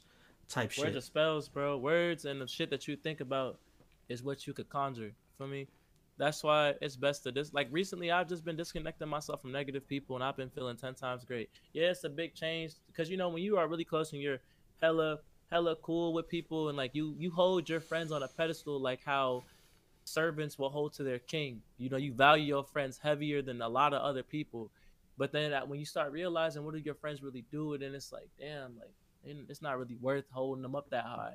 So then you bring them down and you focus, you put that focus back into your work type shit. Yeah, that shit. Like I was reading this article about that, like how words are spells. Like I, I knew about it, but when you told me that, it made me want to fucking research it just for the interview and shit. And I found an article mm-hmm. that was basically like alluding to it being like, I don't know, like words. It's there's like a spiritual side to like words, or like even like movies in a sense too. Like I remember my aunt, she was telling me that she don't even watch scary movies, bro, because she don't like opening herself up to that type of energy. You know what I'm saying? She don't want. She feels mm-hmm. like basically if she watches a fucking horror movie with like ghosts and demons and shit, that it's going basically you open yourself up to experiencing that type of shit. You know what I'm saying? Yeah, like you're going in a whole different type of realm when you start seeing and. You know, opening yourself up, up to that type of shit. Yeah. And that's crazy because I love scary movies, but like, you know. Me too. It made me think like, damn, like, am I opening myself up to this shit? You feel me? Like, because I didn't watch some scary movies and got fucking like nightmares after, bro. Like where I couldn't wake up type shit. Like, mm. like there's just one movie I'm going to recommend for everybody listening. Uh, Fuck, what is it called? It's called um, Incantation on Netflix. Yeah, it's a it's like I think it's a Taiwanese movie or some shit like that. That's just so fucking scary, bro. I like, think I seen that. I ain't gonna lie. Did Did you think it was scary or did you think it was like whatever? I maybe uh, just be a bitch, but I thought that movie was I don't horrifying. Know. It was just like I think I was even barely paying attention because sometimes I like having background noise. So when I was watching it, I probably was barely paying attention on some shit. I ain't gonna lie to you. Yeah, that movie. Yeah, that's a movie I never fucking watch again. And I love horror movies, but that shit, hell no, nah, bro. But uh, anyways, sometimes yeah, I remember you um saying like basically you're extremely tapped in with like dreams and like you dream longer sometimes. How did you come across yeah. that? Um, my brother Miguel opened me up to a lot of that. He showed me how to well told me, and I showed myself how to like really stay in my dream realm longer, and you know he just really opened my eyes to a lot of stuff. Like that's really like like when I'm like I have a lot of brothers, you feel me, but that's like he's one of them ones like really up there. Like the rest of my other brothers, like they're all like they're just all all of my brothers mean a lot to me. For me, mm-hmm. like every single one of them, all of them, every single one of my brothers that I call my brother, they mean a whole lot. Loving them death, always niggas always they because everybody around me they always. You feel me? Like, they always, they always introduce me to new shit. Same way I introduce them to newer shit. We always are enlightening each other. That's why I love my homies so much.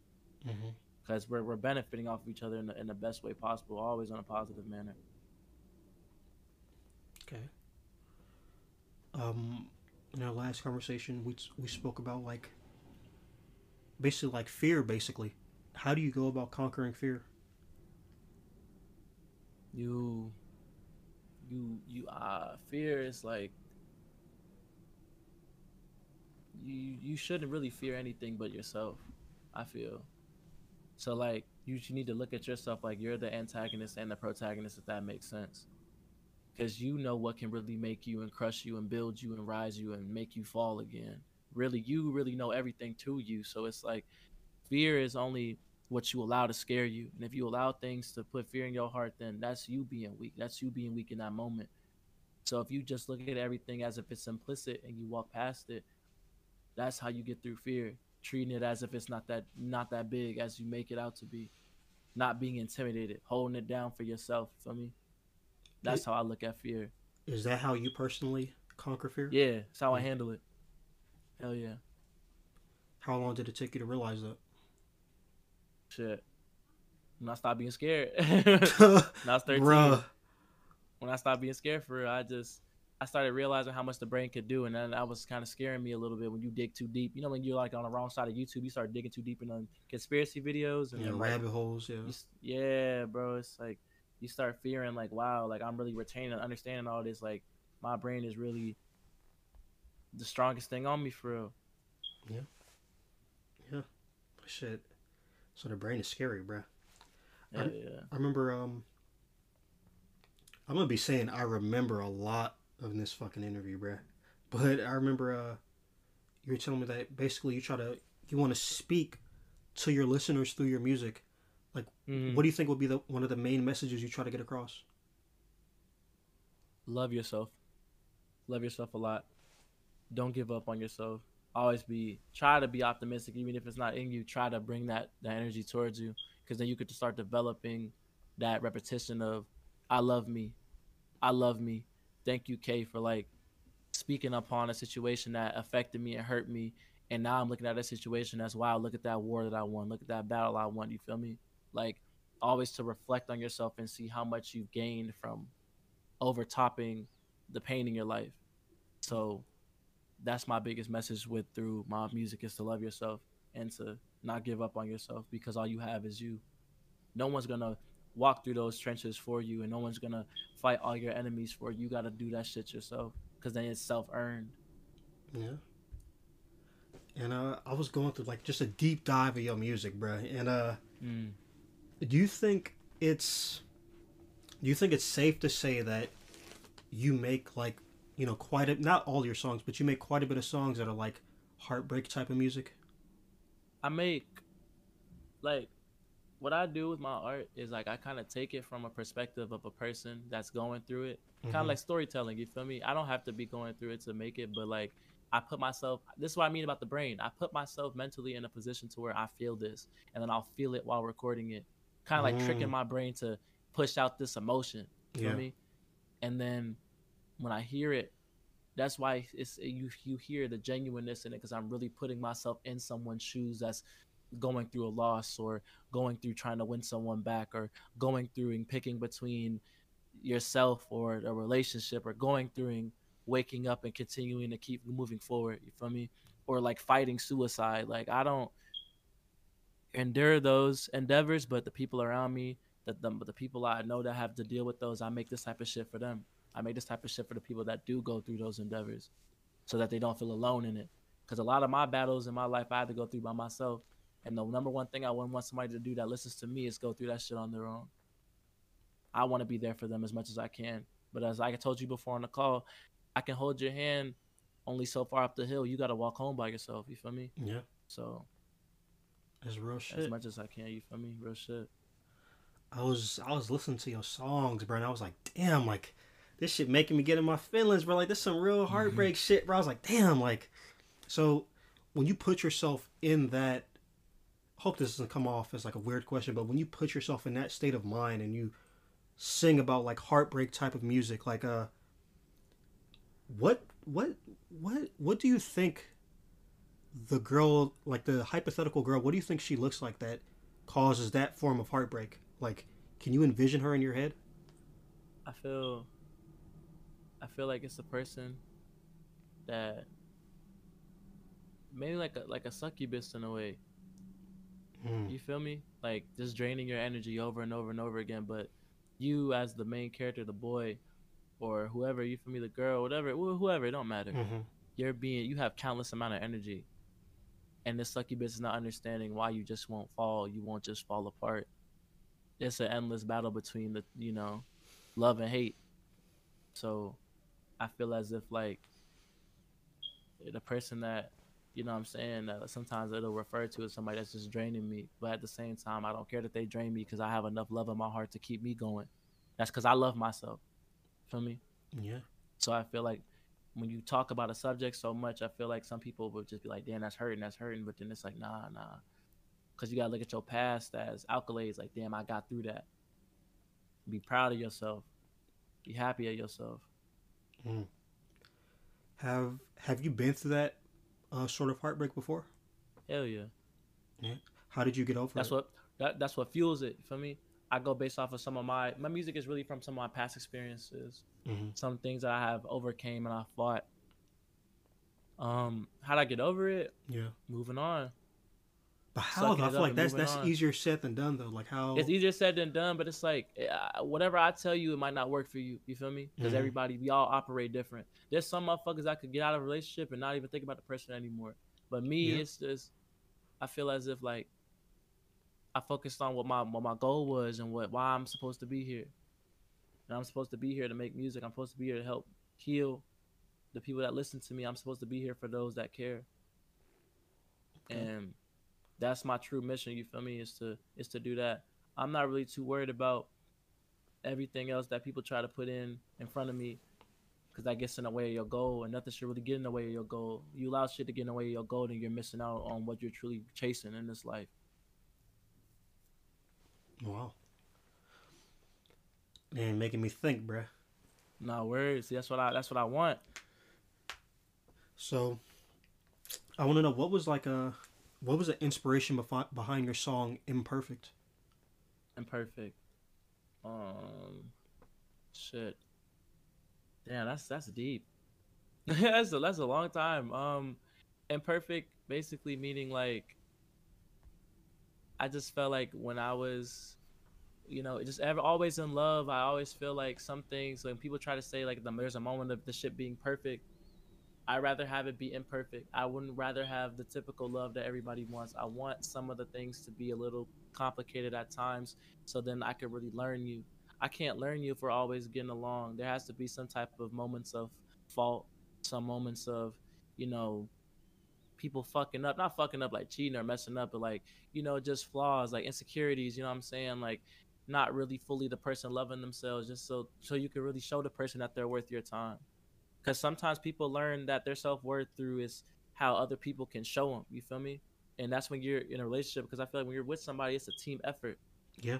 You and I against everything else. And people try to solo that. And if that's the case, you shouldn't even be with somebody if you just look at it like you can just solo the whole thing. That's not love, bro. That's not a relationship. That's yeah. not what it's supposed to be. In in that song, like, I think, I don't, that wasn't the first song I heard by you, but I think that's like one of my more, I really like that song. What what was, what made you kind of, towards the end of the song, put like a lo-fi effect? lo-fi effect like onto your voice at the end and like have it slowed and shit. Yeah, what made you do that? Um do you remember? Kind of like kind of like the do you mean the if you wait, that shit? Yeah, right there. Yeah, like I think I said if you wait for me to go then you'll cry over and over again. Like if you're basically waiting for me to leave, you're just hurting yourself more. Mm-hmm. Like instead of just trying to push me away, let's embrace each other and let's fix what we got going on. Because I said, if you wait for me to go, then you'll cry. Because you're just wasting your time putting yourself through pain that doesn't have to happen, pretty much. Mm-hmm. What made you add, like, that slow effect onto that? I've always loved slow, chopped and screwed type of type of sound. So when I really started catching my sound and music, I was experimenting a lot. Like, especially in the song End, like, in the reverse ending, it's like, you know, like, oh, I need it. And it's like a chant, kind of. Mm-hmm. But it's like for, at that point in the song, I, I really want people to like to have their eyes closed and really just like thinking. You feel me? pretty okay. much. Yeah, a lot of these uh next questions is going to be us just getting into your music. You know what I'm saying? Oh hell um, yeah, for sure, for sure. I found a song. I don't know if it was you. I think it may have been you, but it's not on your SoundCloud. It's on YouTube. It's, yeah.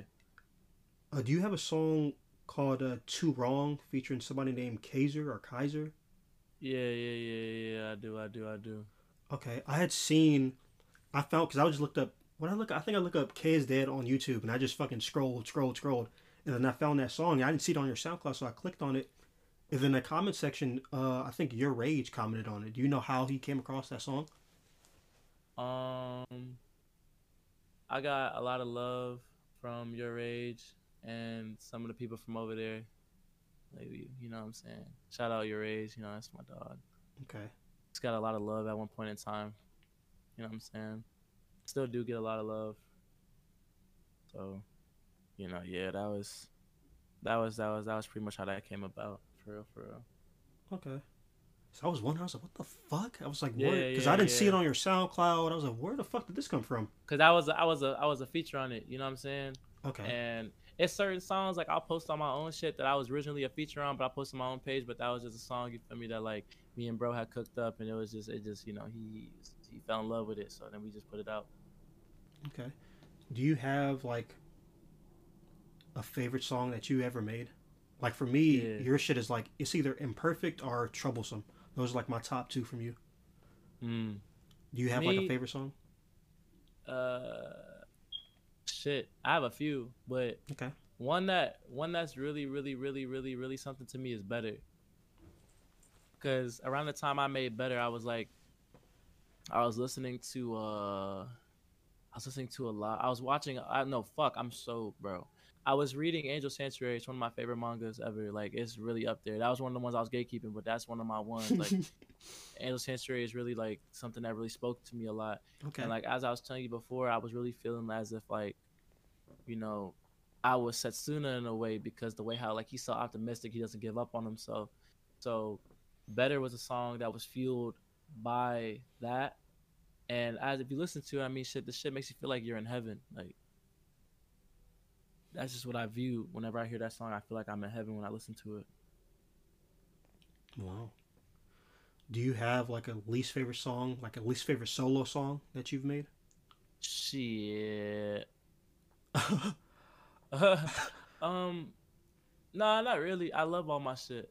I don't really look at any of my songs as like, damn, a flop or anything. Cause you know, through success, you're gonna get a lot of, you know, a lot of the songs you probably under was like really underrated. It'll probably be the one that's gonna blow up. You never know. Mm-hmm. You feel me? It just takes the audience to find. So, is the first song that you've ever made, is that on SoundCloud or? Oh fuck! I'm glad you asked me about that. So, the first song I ever made was called "Stay," and that was on my old uh, producer I used to work with, SoundCloud. I, I was thinking about making an archive page and re-uploading all my old stuff, but, you know, I'd be busy, so I don't really be having time to do it, but I'm probably going to end up doing it because there's a lot of my older supporters that was like, damn, we going to bring back, um, forgot the name of the song with the ukulele, but a lot of people loved my first E P that I ever made, too, and they've been asking for some of those songs, so, you know, I'm going to probably end up bringing those back eventually. Okay, what was that E P called? Stormville. Oh, damn. So, and you said, so though all those songs were on a different page, or? All of my old shit from like twenty seventeen, no, twenty, twenty, twenty, uh, twenty eighteen, feel me? All them shits is archived on his page and probably deleted by now. Oh, wow. Yeah. But do you have like but a I'm gonna bring them back though. Oh, hell yeah, I got everything backed up. Okay. I'm gonna bring them bitches back for sure, for sure. Why do you think you hesitated on bringing them back? Um... I was so in love with the shit that I was making. Like, I'm just so in love with the new sound that I have. And, like, a lot recently what I've been making, a lot of my newer shit sound like my older shit. Which, you know, sounds kind of weird, but, like, it sounds like my older shit, but improved. Basically, it's like, back then was the beta. This is the full, for like, this is the full whole version. Okay. Like, I was making a song um, yesterday or two days ago. And it sounded like my song Away From Me. The melody sounded like a song away from, from Away From Me. So I had saved that version of it, and I was going to remake away from me as like a rendition and put it on the archive page and just start, you know. As speaking of which, I might release the archive page today. Possibly. Don't hold me to it. Yeah, I was about my to say, I'm about know. to hold you my to that shit, my, su- my supporters be like, hey, and I, you say this, Cade, and you don't do it, it's fuck you. And I be like, yeah, I know. Do you have like a like a favorite like genre? Not a genre that you make, but just like in general? Like, do you have a favorite genre that you listen to? I listen to R and B a lot. Okay. Do you, do you like, um, do you listen to rock music or no? Or... Oh, hell yeah. Yeah? Okay. I, lo- I grew up on everything, bro. Literally everything. Besides country, though. I don't really fuck country like that. Besides that one Lady Antebellum song. That shit hard. It's, I don't know. Country is like, like the only country artist I fuck with is uh, Johnny Cash, Pharrell. Yeah. I, I don't know. It's, I don't know. I don't want to just shit on country, but it's like, I wonder, it'll be weird, like in thirty years, if like everybody likes country music. Like, bro, like, music is so backwards, bro. Shit that wasn't popular or niggas was hating on is gonna be like, kind of like how everybody wants to be emo right now. Everybody mm-hmm. thinks that shit's cool. The same niggas I was picking on, the motherfuckers that was dressing different and being different, want to dress like that, has studded belts, you know, Liberty spikes, or just any type of dark dark attire. Niggas just want to copy the wave because it's popular, not because they actually like it. I don't like shit like that. Yeah. Shit weird. Like, I was talking to the Lord during his interview. We was talking about how, like, bro, back in like two thousand eleven, if you was black and listened to rock music, niggas looked at you like you was a weirdo. Niggas was on your ass, especially, man. Bro. Nigga, I was on the bus listening to fucking K-pop, and niggas was like, yo, what the fuck? My, my homies was like, yo, what are you saying? I was like, nigga, mind your business, nigga. I listen to my shit. Like, I was in the fucking shiny, just just chilling, bro. Like, hella, bro. That shit. I don't know. I, I guess it's kind of cool now that the stigma changed for, like, if you melanated and you listen to rock music or you listen to something other than rap. I guess it's cool now, but it's kind of fucked up how it came about, though. Like, niggas was getting bullied, being called Satanists we, for listening we, to that. But we had to fight that shit, though. And Man. now look at it. Now it's the pinnacle. Feel me? Yeah, real shit. Like, it just be making me think, like, damn, like, imagine if artists like Playboi Carti or fucking Trippie Redd or X came out back in that day, bro. Like, hell yeah. That shit, I don't know. It's, it's crazy how shit come about. You know what I'm saying?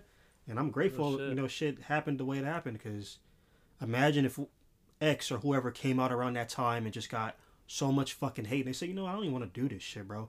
We would never have that music in twenty twenty, bro. Like, that shit would be, or it would be way more obscure, you know what I'm saying?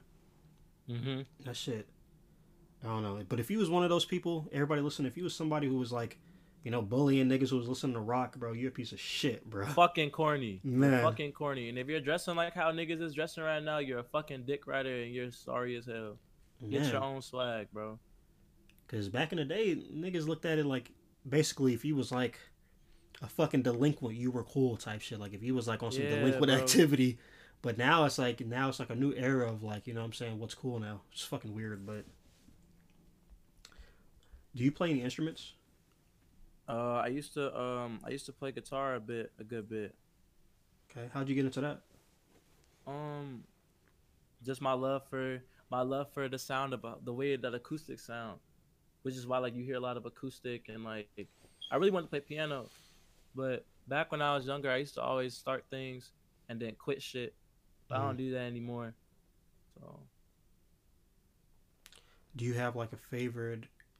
Is guitar your favorite instrument to hear, or like piano? Like really, piano, piano, ukulele, yeah, and guitar too, but piano mainly. I love the piano. I love the way my voice blends with it.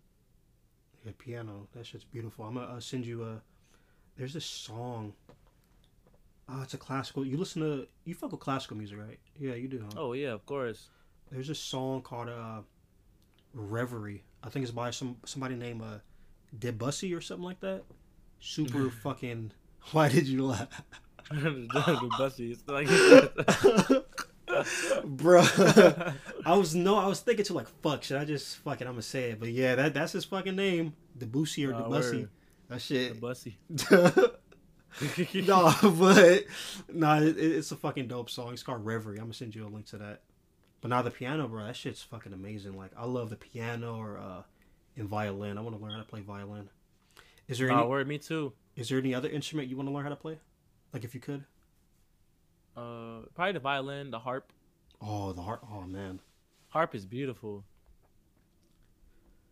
Violin and harp. I really want to have some harp and violin, orgus, you know, shit in my music. Mm-hmm. That's what I'm aiming for this year. I'm gonna really, you know, have my producer homies tap in. Hey, bro, I don't know if you gotta learn it or you got a drum, a kit for that, but we need to learn that violin game. No, that shit. I don't know. I, I love classical music because it's like there's no words, bro. It's just literally the fucking no words. That's what I was just about to say. It's no words, but it's just straight beauty. Man, like you ain't gotta worry about nobody, you know, saying no negative shit in a song, like or mm-hmm. putting no underlying negative type fucking frequency in the music. It's just straight. Just I don't Jay know. Sound. Yeah, it's fucking amazing, man. You ever heard the Kingdom Hearts loading screen? The ding, ding, ding, ding, ding. That shit's beautiful, bro. That's you just you just vibing out. That shit made me cry. Every time I hear it, it makes me cry, bro. Really? Yeah, bro. It be some sounds where it's just no words. It just makes you cry. So it makes you think. Mm-hmm. Wow. Do you, so were you big into Kingdom Hearts like as a kid or? Hell yeah. yeah. Hell yeah. On the on the Game Boy, on the P S two, all that shit. I still have my disc and everything, bro. Like. It'd be a lot of niggas that's jacking, you know, Square Enix games that never played a single one. Man. Weirdos.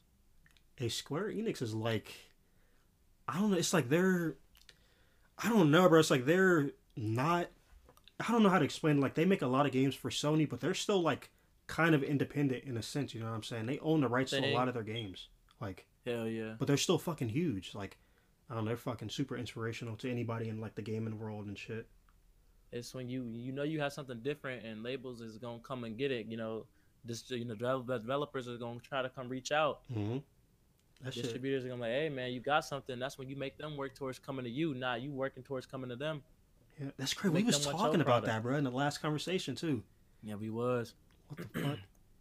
Nah, but uh, I don't know. I could never really. I don't know. Like I, I was one of like for Kingdom Hearts like. I can never get into playing it, but I like seeing people, like I like to watch people playing it type shit. Yeah. Like I can never really, I don't know, as a kid, I, it was hard for me to understand certain video games like type shit. But mm-hmm. I like to see people fucking playing it. I used to get that and uh, Final Fantasy mixed up, bro. Yeah, because a lot of like, I see the, my thing about Final Fantasy is that the characters are so fucking beautiful. Like whoever can make something like that, like that is amazing as fuck that you can make something look so goddamn realistic, but then just so genuinely just beautiful at the same time. Like mm-hmm. I just fall in love. Like they're not even anime characters, nigga. They're just they just look like humanoids, beautiful ass humanoids. Yeah, I don't know. The Final Fantasy, it's like a like a uncanny valley type shit. Like it, it looks real, but then it doesn't type shit. It's like weird. I don't know. Especially the new one. It's like a weird type of. I don't know. I kind of feel weird looking at the characters. Kind of like I don't. I don't want to say it grosses me out, but that shit. I don't know. I don't know, or like Avatar has like that uncanny valley type of look too. Yeah. Uh, how'd you um? How'd you come about being? Oh no! Before I get into that, will you ever start making like content outside of making music? Like YouTube or like streaming and shit. Yeah, it could be YouTube or like you said, you're into painting. Like just making anything outside of music, and like uh, showcasing it. Shit, maybe. Maybe, possibly. I don't know yet. Yeah, That's you sound reluctant. To out myself. Yeah. Yeah, I was like, eh, I don't know. I, if I ain't had music, bro, I don't know where the fuck I'd be right now. I'm gonna be so honest. Do you think you'd be in school, or you just don't know? Nah, I don't know. Hmm. Sounds crazy, but it's it's the truth. I don't know. I'm glad I'm here though. So I'm, I'm putting my thumb up right now. If you, if you can't see, obviously you can't see, but I'm putting my thumb up right now. So as a kid, did you like did you ever I don't know, because sometimes kids like they'd be like, oh, like I want to be an astronaut, or like I want to be a wrestler, yeah, or, you know what I'm saying? Did I, you ever I have had, that? I had dreams like that.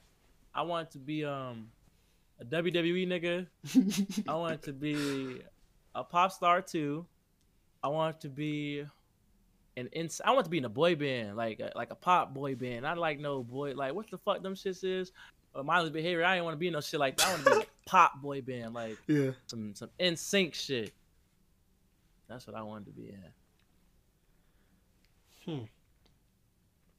So, if you were, let's say, like, I don't know, fifteen years from now, type shit, and let's say if like money isn't like a crutch, like you don't have to worry about money, and you truly wanted to learn something, what would you go to school for?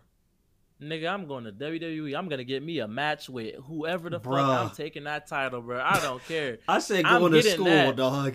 I'm getting that. Fuck that. I'm getting that. And you could be fucking Logan Paul. That nigga, man, yeah, W W E. You feel me? Like, nigga living, that's a, I don't really, you know what I'm saying? Nigga living a dream right now, bro. Like, that is something that, like, damn, nigga was boxing. Now the nigga's a wrestler. Like, damn, it is in a game? Come on, bro. Well, he's in the game? Yeah, he's in the twenty-two. He's in twenty-two. And he's a part of the official roster, so he's going to be in twenty-three, too, without D L C. Oh, what the fuck? He, oh, damn. Oh, yeah, because he is a wrestler. Damn. Yup. Hey, I used to think that shit was, like, like really real. Like, the slams and shit, nah, that's too, real, bro. But, like, the storyline. All the body-to-body contact is real. Yeah. Blood, you know, all that shit fake. Well, some of it could be real. Nah, some of the blood do be real. They be getting hit in the mouth and shit. That shit be real. Yeah. I remember watching that shit. I used to have, like, this fucking, uh, like, this Cookie Monster, like, type of fucking teddy bear looking thing. I used to be beating the fuck out of that shit, man. Like, really slamming that nigga off the bed, jumping. I used to be doing some shit, man, doing some Jeff Hardy shit. My cousins used to just be in the, we used to be in the basement just wrestling and shit. Yeah, nah, we was, we, was, we was bad, bro. We was just jumping off shit. And I had a little replica titles and everything. We was just really having fun with that shit. For real. Oh, I never had those. I had, like, the real, real one. I wanted the real, real one, but, you know, it was a little expensive. But yeah. I, we had the ones from, like, Toys R Us and shit. Shit, that, to me, as a little kid, that shit real, too, though. You know what I'm saying? That like, shit is real. Man. Your imagination makes it, you feel me? Oh, man, that shit. Do you have, do you have like, a favorite wrestler? Man, come on, bro. I'll give you my, I'll give you my top five. Like, like it ain't shit. So you got, who you got, you got, you got, let me see. I'm going to give you my top three. You got John Cena. Okay. Jeff Hardy. Oh, yeah. You got... Oh, shit. Hold on. He's a whore. um, you got... Let me see. Let me see. Let me see. You got, like... Edge. Oh, that show. I used, yep. to hate, I used to hate Edge. Randy Orton. Uh, and, and Goldberg. Okay. I mean, Goldberg was a force to be fucked with back in the day. I got way, I got way more favorites, you feel me? But I'm just giving you my top five, like...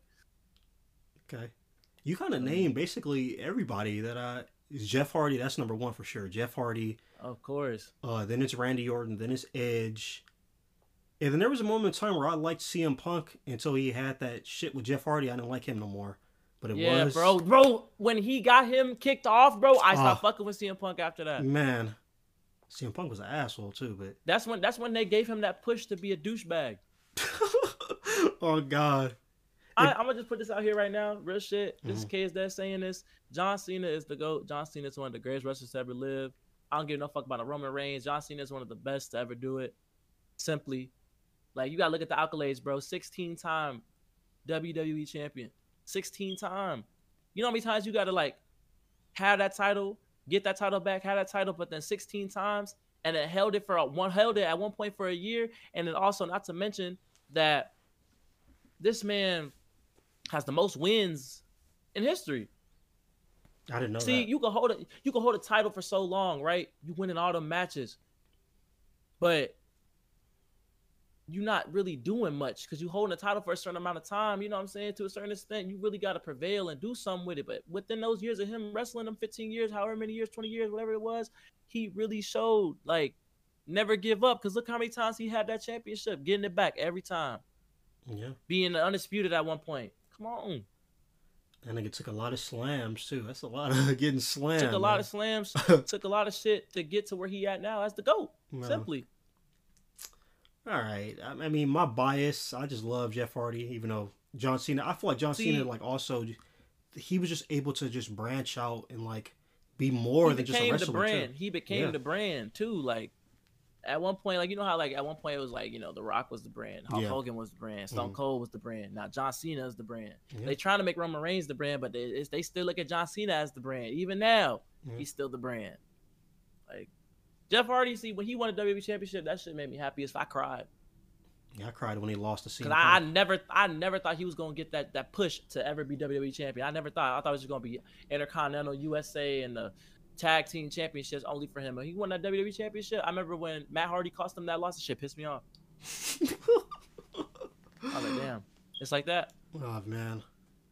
And some of that Jeff Hardy storyline, too, it was like some of that shit was kind of like real kind, like his, he was really struggling with like, like yeah, you know, I mean, drug abuse and shit. W, that's, you know? That's what the W W E does. They involve a little bit of fact, a little bit of fiction, but a whole lot of fact to make it realistic. Yeah, to an extent.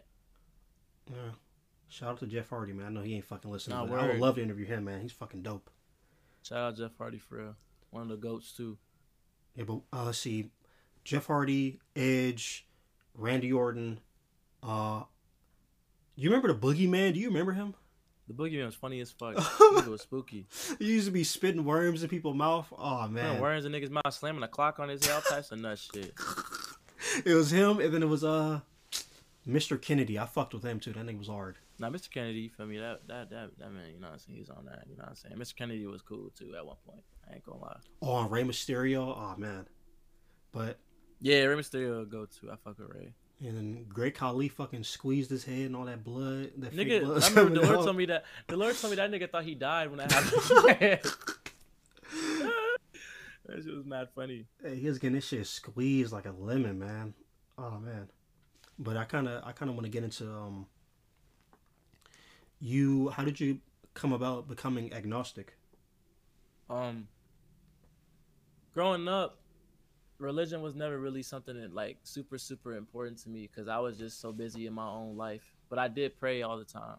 My mama did tell me about praying and whatnot. You feel me? And I, I pay attention to that. My family's not super religious. We all just be doing our own shit. Mm-hmm. But when I, as I got older, I started seeing myself becoming more and more in tune with like spirituality more and, you know, just going based off of doing your own thing with the power that you were possessed by being born here by the higher power. You feel me? You make shit happen. You feel me? And you also just not even, I don't even want to do all that because you know how people get when it comes to religious topic, but you know, I'm going to mm-hmm. speak my mind on how I feel. I feel like people like to blame God for when bad shit happens as if some of the bad shit that happened wasn't because of what they were doing in their current life. Mm-hmm. You shouldn't blame the higher power for the mishaps and the misfortune because things is a cause and effect to everything. Things lead into other things, you feel me? So I feel like blaming God all the time is not something you should do, or blaming the devil is not something you should do. You should blame yourself because you are prevalent here. You are doing those things.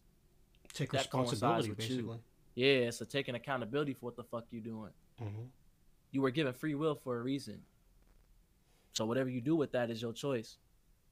And whatever consequences you receive from it is your is what happens because it's what you made it. That's real shit. Like I was reading up on like agnostics and basically says like somebody who's agnostic doesn't deny the fact that God could or could not exist type shit. You know what I'm saying? Like it just leaves it out there in the open. Like they wouldn't be surprised if it doesn't or if it does, you know? Mm-hmm. So it kind of differs from atheism to where atheists, they don't believe in a God at all. Like they should just say, that, yeah, it doesn't exist. You know what I'm saying? So no, I curve towards more the side of believing in God. Okay, okay, okay. It's interesting. Or higher power, if you will. Yeah, it's interesting. Like me too. I believe in like a you know a higher power. Like I believe in the Creator, the person who created everybody and everything type shit. You know, mm-hmm. That's what I like to lean towards. But again, anybody who's listening and they don't believe in that, if if that makes you happy, then I'm fucking I love it. You know what I'm saying?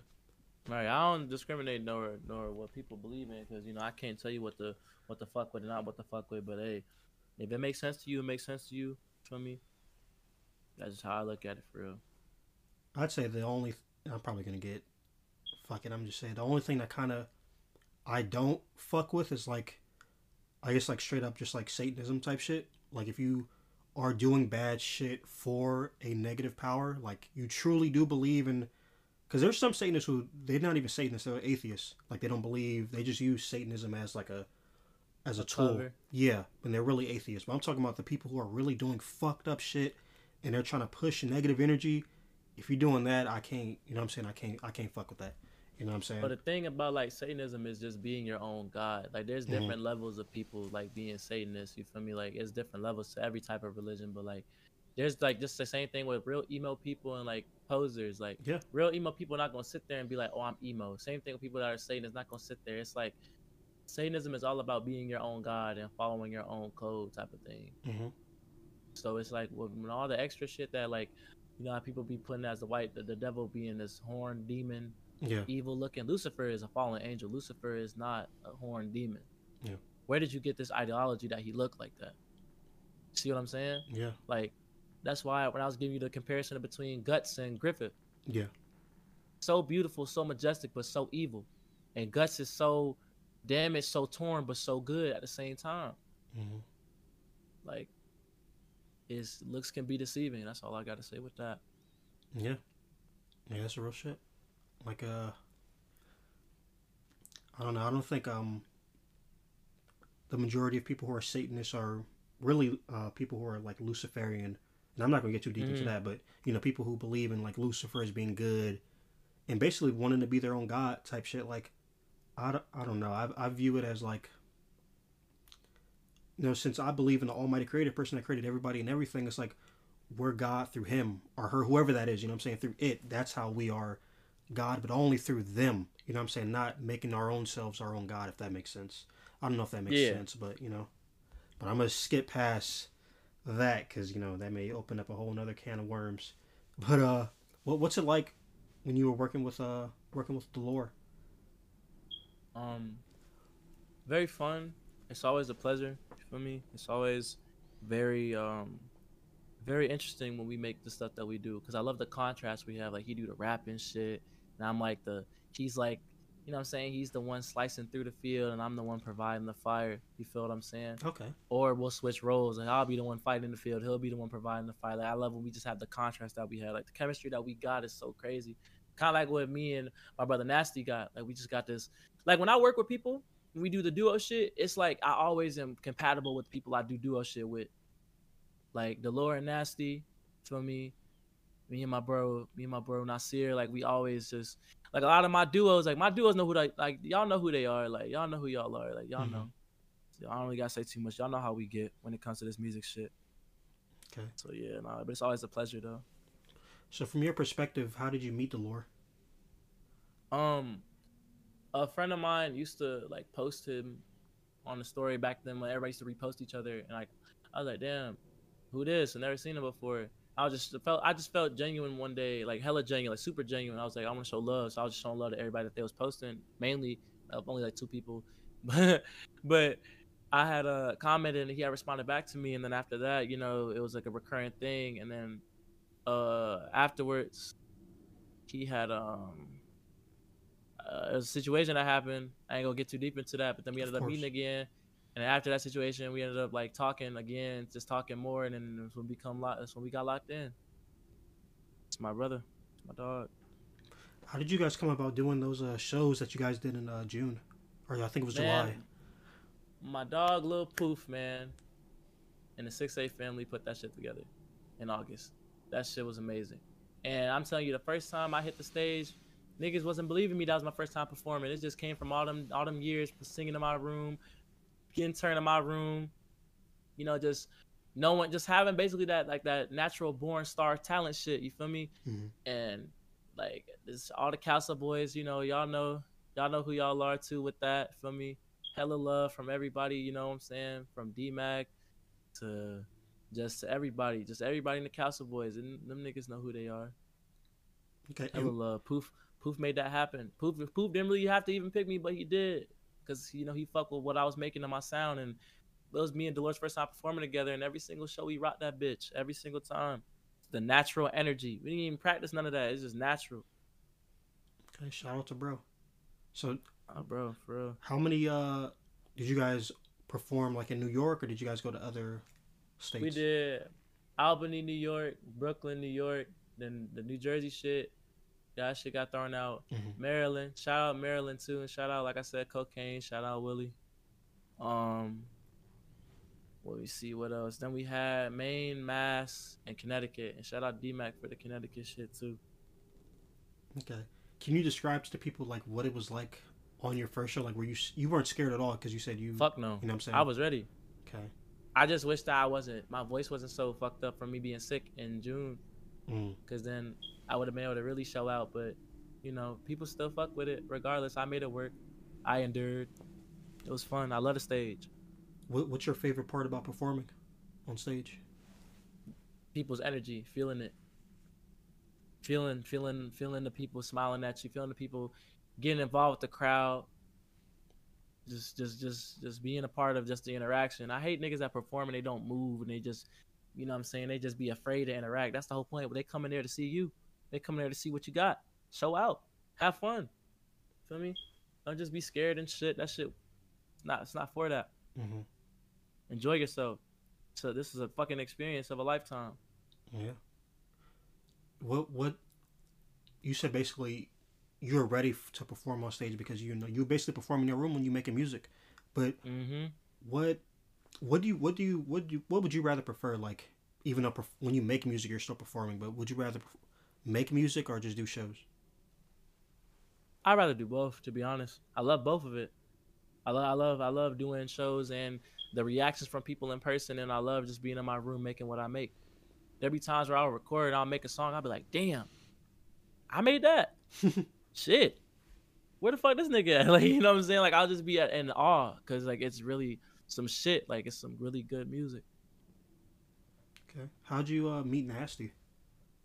Man. Man.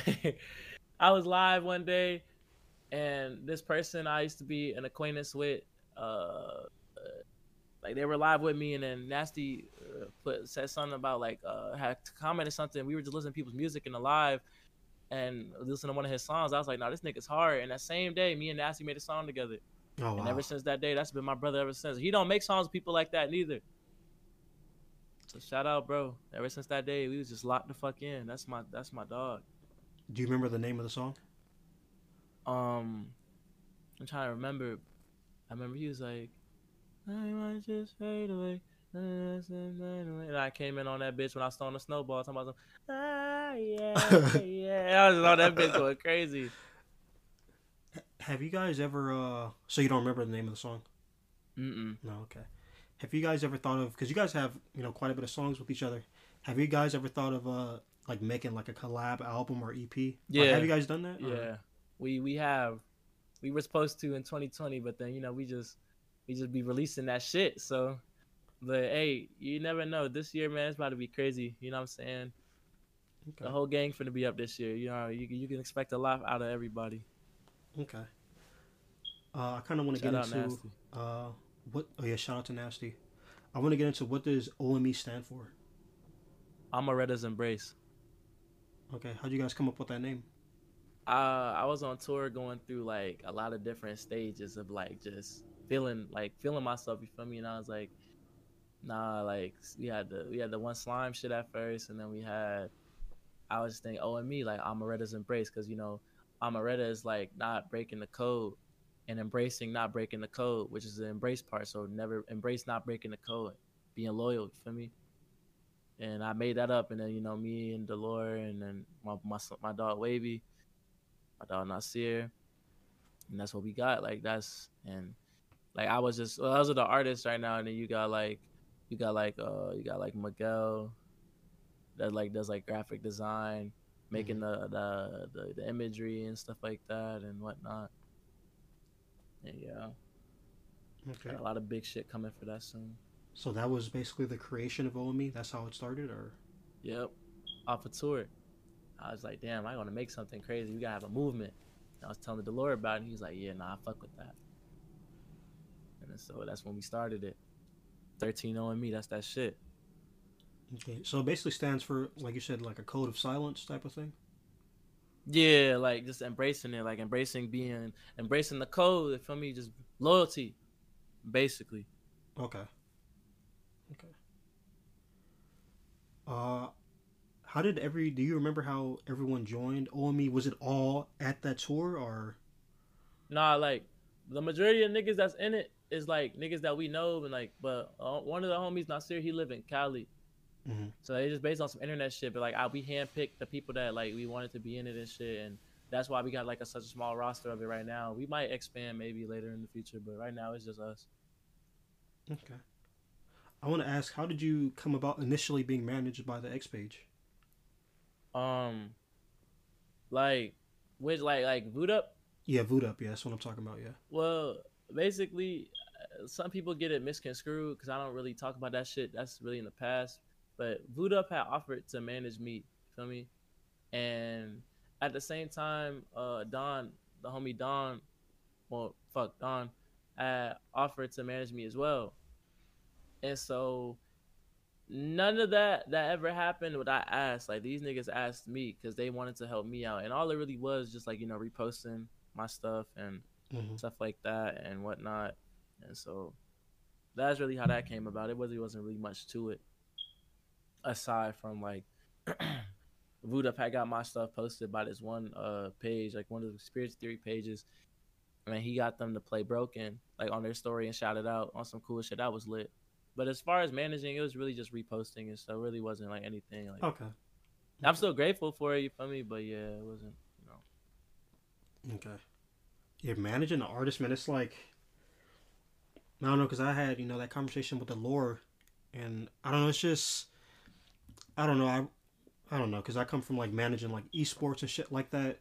And managing yeah, the artists. Yeah, I remember you told me about that. It's completely different, you know what I'm saying? And when I step into that, I want to have, like, the necessary, like, funds and connection to do that shit. You know what I'm saying? I just don't want to mm-hmm. say I'm managing an artist and all I can do for him is, like you said, like, repost or connect them to another repost artist, and, you know? Yeah. Like, I rather, I want to put money into it. You know what I'm saying? I want to, you know? But exactly. Yeah, it's a lot when it comes to, like, managing an artist and shit. You feel me? Mm-hmm. Uh, did you ever get to speak to X? Yeah, that was, that was, that was my dog. How did that come about? Was it through the fan page or? Um, one of my homegirls knew him on um, on Tumblr and had seen me, like, reblogging a few things and was like, "Yo, like, you want to talk to bro?" And I was like, "Yeah." So then, gave me his number, and I had called him. And when I had called him, we had talked for like twenty-one minutes and thirty seconds, but he was like kind of tired when it had happened. You know what I'm saying? So but we mm-hmm. were still talking though. And basically, we were just really relating through that. Like, I didn't really think, like, you know, we would never really think only twenty-one minutes because so much could be said. But, like, we was just really close at that point. And mm-hmm. we was just talking a lot. And, um, yeah, like, we, before I hung up, he was like, "Hey, yo, bro, text me." And I was like, "All right." Well, he's like, "All right, I love you, bro." I was like, "I love you, too." And I was like, "Good night." And then, you know, I hung up. And then after that, we would, like, stay in touch a little bit after that, after a while. Not, like, like a little bit as, like, too small. Like, we would talk still, but, like, you know what I'm saying? I feel Play you. G T A with the nigga. I remember when, bro, we was playing G T A, I had my Zentorno, my chrome blue Zentorno. Bro, I got on my car. He was running away from everybody in the server. And nigga would jump the fuck out and got knocked out by a car and fucking died. And I was like, "Yo, bro, what's up with this nigga? Like, why you just do that?" Like, we just, I texted him. I was like, "Yo, bro, you good?" He's like, "Nah, nigga, that shit hurted." I was like, "Nah, that shit was funny as fuck." Bruh. Nah, that shit, it was good times, though, bro. It was hella good times. Yeah, I remember, um, you telling me that, you know, when X had passed away, you were, like, trying to help people basically cope with their emotions and stuff like that through, like, the fan page, I think you were telling me. You yeah, know? The fan page I used to go live on. Yeah. Could you... Uh, that was... How could you describe, like, those emotions to everybody listening? Everybody that was in, like, those lives, like, talking to you? It was, it was genuine. It was always genuine from those people. It was always love. It was always support because I was really there for them when they needed somebody. And I don't, I never took it as, like, a way to gain clout because you're not supposed to do that through somebody's passing. Yeah. You're supposed to keep the message and keep their name alive, and that's what I did. You know, letting them know stories I had with bro or stories that I, you know, I know what happened with bro. People wanted clarity with certain situations. I gave them clarity on certain situations. You feel me? Just doing yeah. my part.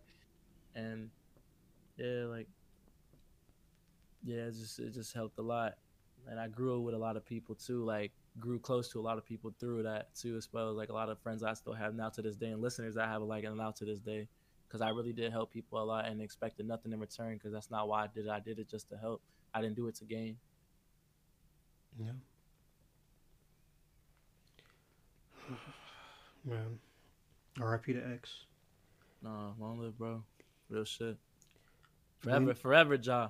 Forever, Ja. I don't ever say long live. I don't know why I just said it, but I always say forever, Ja. Real shit. When we talked Wednesday, you were, like, super excited for uh your song that you're releasing, which is Wicked. You released it. Yeah. Uh, so far, do you like the reception that that song is getting? Like, the commenters and stuff? All the D Ms I've gotten back from it is, "This shit has been on my repeat shit for, like, the past few hours." I told you, I told you it was going to have that effect. It was going to be a repeat value to it.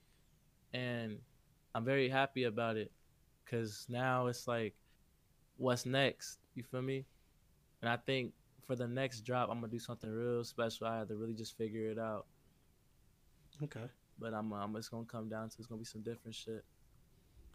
Yeah, that's how I felt about uh, your song "Imperfect" last night, bro. I had that shit on repeat. Mm. Hell yeah, that shit hard. So beautiful fucking song. I remember uh, you were telling me that you want to like basically capture listeners with your music. When you first started mm-hmm. making music, was that always like the plan, or did you just want to have fun? Or hell yeah, hell yeah! It was always to gravitate towards people who need somebody to talk to, or like they need a voice, a reason, or somebody to keep them grounded. I never wanted to do it for money. I never wanted to do it for anything, like anything that had to do with objects. You feel me? Or anything like physical. I always wanted to involve the love in it, because that's the genuine part from it. Like I told you before, through success, you gain all the money, you gain all this other shit, but you feel me? It's all about helping. It's all about relating. Cause that's what I did for music. I relate to music. I, I gain help from music. Find love through music, feel me? So. Yeah. It's inspirational. Real shit. You kind of uh, vaguely spoke upon this on Wednesday. Uh, I think you were telling me that basically you're kind of somewhat working with like new management or whatever the case may be. Is there any, gotta, anything you can say about that on the record or no? I could just say this. There's no, this is my year. This is the this is the team's year. This is the whole, all my brothers about to be up. All of us about to be up. And niggas going to know who you are in a positive aspect. Okay. That's all we're going to leave to that then. That's all I'm going to give it at that. Okay. I remember, uh, also remember you telling me that basically you want to be like more solo in terms of like making your own beats and be like self-engineered, you know, for ownership mm. and shit like that, you know? Hell yeah. Do you have any advice for people who may ask why like you want to do that? Um, that's because I miss making music from my, my, my brain. Like I could make a sound and go, do do do do do and have my producer put it together, and then you know what I'm saying, shit like that. I miss being able to do that. That's what a lot of my earlier work was, and then now it's just basically shit that I find. I basically put words to it, which just still works. That's still something that comes from mine, but just going back to the real original, original, original origin of what I was doing. At one point in time, I would love to go back to that. Okay, when you when you did like that little do do do do do, that reminded yeah. me of. Uh... I seen a video, I think it was Michael Jackson. He would like, there's a lot of other people who do this too. Like they would basically make the beat first through their mouth and mm-hmm. then make it like on a computer. That's what I shit. would like, do. That's what I would, that's what I would do with my old producer that I used to fuck with. Yes. I don't know that. I don't know. You, you make sense though. Like that's like, is literally coming from you. Like everything is coming from you. Like you can put as much as your energy into it. You know what I'm saying? Super deep. Yeah, for real. Has your stamp on it. Yeah. That's like, I feel like that's like almost the equivalent to like when a producer makes a beat and they put their tag. I feel like that's almost mm-hmm. like that kind of in a, in a way. Uh, would you ever sign to like a mainstream label in the future? Yeah. Yeah. But if the deal's right, probably like distribution or like, you know, a song. Okay. Shit like that. But never like one of those full on like deals to where like, you know what I'm saying? Because I feel like you gotta have some type of like, like some type of influence behind you. Like I'm talking about like, like you gotta be on fire. You know what mm-hmm. I'm saying? A million views every fucking shit within a certain amount of time. Like you gotta have some type of some something where you can make that back. Because a lot of people just be signing and then they go broke because they can't make it back, and then they want to be mad at the label. And it's not the label's fault; it's your fault. You don't have the energy to be producing that. Mm-hmm. That shit. I don't know. It's kind of. I don't know. A lot of people get shelved too, like mm-hmm. a lot of like artists. Like I think uh, one artist that I really, really fucked with, bro, and he just been super fucking quiet lately was uh Mario Judah, bro. Like yeah. I don't know what the like man. To me, I really liked his fucking music personally, but then he kind of just went silent for a little bit. Just disappeared. Yeah, and I feel like that he kind of. That's why again, you kind of gotta like we were saying, kind of gotta watch what you say type shit because he kind of. Birthed that into existence with the where the fuck is Mario Judah? Now wow, niggas, word. niggas really looking for him now. Like where the fuck this nigga at, man? He's disappeared, man. But are these is like very very last questions? You know what I'm saying? No, uh, right, right. How does K feel about the state of the underground scene? Shit, dead. Fuck, no pun man. intended. Fuck. Like, this shit dead, bro. It's, everybody want to beef. Everybody want to try to like portray people that they not, and everybody just want to get into it instead of making genuine music. So that shit dead, bro. Or they, or they trying to do sound sounds from other communities that just don't blend with what they're known for. So their supporters start to gravitate away from them, and it's like, what happened to all of our originalities? Not so much my people's, but just everybody else. You know what I'm saying? In general, yeah. In general, like just just generally speaking, it's mm-hmm. different now. It's not the same how it was a few years ago when it still has some life in it. Now it's like bullshit, niggas doing weird shit, mm-hmm. killing it, mm-hmm. making niggas want to stray away from it. That's why I always tell niggas, fuck trying to be in the underground. Build your own support base. Build your own ecosystem. You feel me? Like build your own surroundings.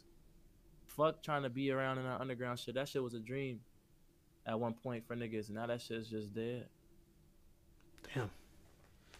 Yeah, that, uh, like, I'll always interview, you know, underground artists or, like, gamers, wherever the case may be, but, uh, I remember we had that conversation, too. Like, I didn't really, in the beginning, I didn't know that the underground was like this, and then, I know, like, I don't know, you don't meet too many genuine people, you know, like, I'm talking about, like, real genuine people to where you have conversations with them outside of interviewing or outside of making music, you know what I'm saying? Like, like, Hell people yeah. who just show true, genuine love, like, for everybody listening, the only artists really that really like showed me love, like true genuine love or like advice or whatever the case may be, was D Cool Pharaoh, Zeos, Delor, and K. Like it, it's it's different with other artists, and I appreciate other artists giving me like you know an interview, but like I don't know, I like to.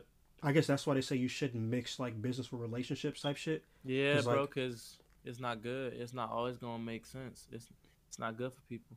Yeah, because sometimes niggas feel like they're entitled to shit because they're your friend. Oh yeah, oh yeah, I didn't even think of that. Yeah, real shit. Yeah, like I would just, I don't know. I like to, I don't know, because everybody that I want to interview, like, it's for a reason. Like I want to genuinely interview people. Like I just don't interview anybody. Like if I reach out to you, it's because I genuinely like what you're doing. You know what I'm saying? Mm-hmm. Like I like you as a person from what I know from music. You know? Do you think that there's real a shit. way that somebody could come and change this and make it to where shit's more genuine again? Nah. No. It's too far gone, bro. Nigga, everybody doing their own shit. We ain't getting no younger, so. Do you, you know what I'm saying? So if it wasn't too far gone, how do you think somebody could change it and make it people more genuine again? Not try to utilize and use other artists for their for their hype. Like just try to be their own person, be they self, surround their own energy type shit, you feel me? Like I don't know, just be genuine, really. And just be supportive. And do what niggas were used to do when everybody used to repost each other. Like, the Instagram page used to repost each other's, like, you know, feed pics. That was also a pleasant time. Everybody used to repost each other and everything was cool. You know, it would help people find other people more and shit. Now everybody just worried, you know what I'm saying, worried about motherfuckers' egos be getting in the way. Mm-hmm.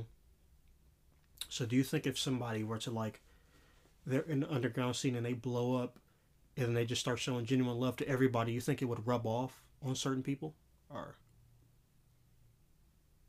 I don't know, bro. Hmm. I don't think so. Damn, well, at least you gave me your honest opinion. Shit. I don't know. Shit. It's a lot of talented people in the underground scene, and I want to see people become more like, if not come together, but be more genuine and just show love, bro. Like, love is all we got, man. Like, literally, like, I don't know. Like, there's so much negative energy, like, everywhere. It's like, so you should try to do your part and show love. That's the, you know, philosophy I live by now. Like, instead of contributing to negative shit, like, you should contribute to something positive. Because, you know, yep. when, I don't know, bro. I don't want to get too, you know, emotional, but, like, when niggas die, like, you never know what the fuck gonna happen, bro. So you want to be That's as real. positive as possible when you're down here. You feel me? Like, and just show genuine love and love people, bro. And I don't know. Anyways, if you could change, if you could change one thing about the underground scene, what would you change? Mm, I don't even know, bro. Probably niggas just mind their own business. Stop worrying about other fuck. people, what the fuck they got going on. Damn. Real shit. All right, now this is uh one of the last questions before I get into my thirty-three question segment. Uh, where do you see yourself? Well, even though you said the underground scene's basically dead, but where do you see yourself in the underground scene in five years? I see, I see myself successful, okay, and doing really good. And I see this shit just being whatever the fuck it is. I don't even care about it, to be honest with you. Damn, it, it ain't, it ain't no love in this shit. For I was just about to say, just, from uh, from your responses, it seemed like the love that you have specifically for the scene is like withering away in a sense, you know, like it's like because I was never a part of it, like a part of it. I'm an underground artist, yes, but like because I, you know, I'm not signed. Because once you get signed, you're an industry artist. Yeah. But me, I'm an underground artist. You know, I fuck with my ones, the people I fuck with. But as being a part of the underground, I ain't nah. Have my fair share with that shit. That shit weird. Niggas is odd. I respect it. All right, so this is the very last segment of the podcast for everybody listening. There's something called thirty-three Questions, where I ask the person I'm interviewing thirty-three randomized questions, and they have to answer it as fast and as truthfully as possible. So are you ready, Kay? Yeah, I'm, I'm with it. All right, number one. If real life was like a Marvel or D C movie, would you rather would you be a superhero, supervillain, or anti-hero? I'd be an anti-hero. Okay. Least favorite food? Uh, shit. Tuna. I don't. I don't like tuna. I don't fuck with that shit. would Would you rather be a table or a chair? I'd be a table. Would you rather take cold showers or hot showers for the rest of your life? Hot showers. What movie would you rather live in? Scream, Texas Chainsaw Massacre, or Chucky? Uh, Scream. What's one thing that you think makes people makes you stand out compared to other people? My energy. Uno or Monopoly? Uno. What are you wearing? Shit, tank top and some and some sweats, some socks. He said some socks. Reebok. Star Wars or Harry Potter? Star Wars. Come on now. What? Fuck. Yeah, Deco Farrell gonna love that answer. This nigga loves Star Wars and I love Harry Potter. uh, Goku or Saitama from One Punch Man? Goku. Damn. He gonna love that answer too. Top three Chicago artists. Man. It don't even have to be on no drill type shit. Just like genuine, like uh, just regular Sosa. Artists. Okay. Sosa.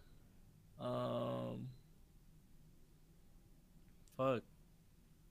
Damn, I, I, this hard because um, it's a lot. Mm-hmm. Sosa, probably Young Pappy. Okay. And and uh, who else I used to listen to a lot? Duke the Beast. Okay. What's one thing you fear? Failing, giving up on myself. When you die, where do you think you're going? I don't know yet. I'm still trying to figure that out. Would you rather live this life on a loop forever or live multiple lives forever? Multiple lives, like I'm the same person or a different person? Different person. A loop. Would you rather everyone show you fake love or real hatred? Real hatred. Mm. What's one thing you think about? What's one thing you think people get wrong about you? They take they take my confidence for an ego. I don't really like that. What was the last lie you told? Mm. That's a deep question. You can skip that if you want. Oh no, I don't even know for real. I ain't gonna lie. All right, now this one is kind of weird, but so shitting or peeing, which one would you rather get rid of? Shitting. Man, on God, this is the same answer, bro. would you Would you rather be a mirror or a window? Uh, I'd rather be a mirror. Hmm. All right, now this is like two of your songs. Uh, I think it's called Fracasso or yeah. Valhalla. Valhalla. What's worse, envy or fear? Envy. What does K look for in a significant other? Loyalty. What's your favorite color? Black. If you had a pet lizard, what would you name it? Frederick. uh, would Would you rather always smile but be sad, or always frown but be happy?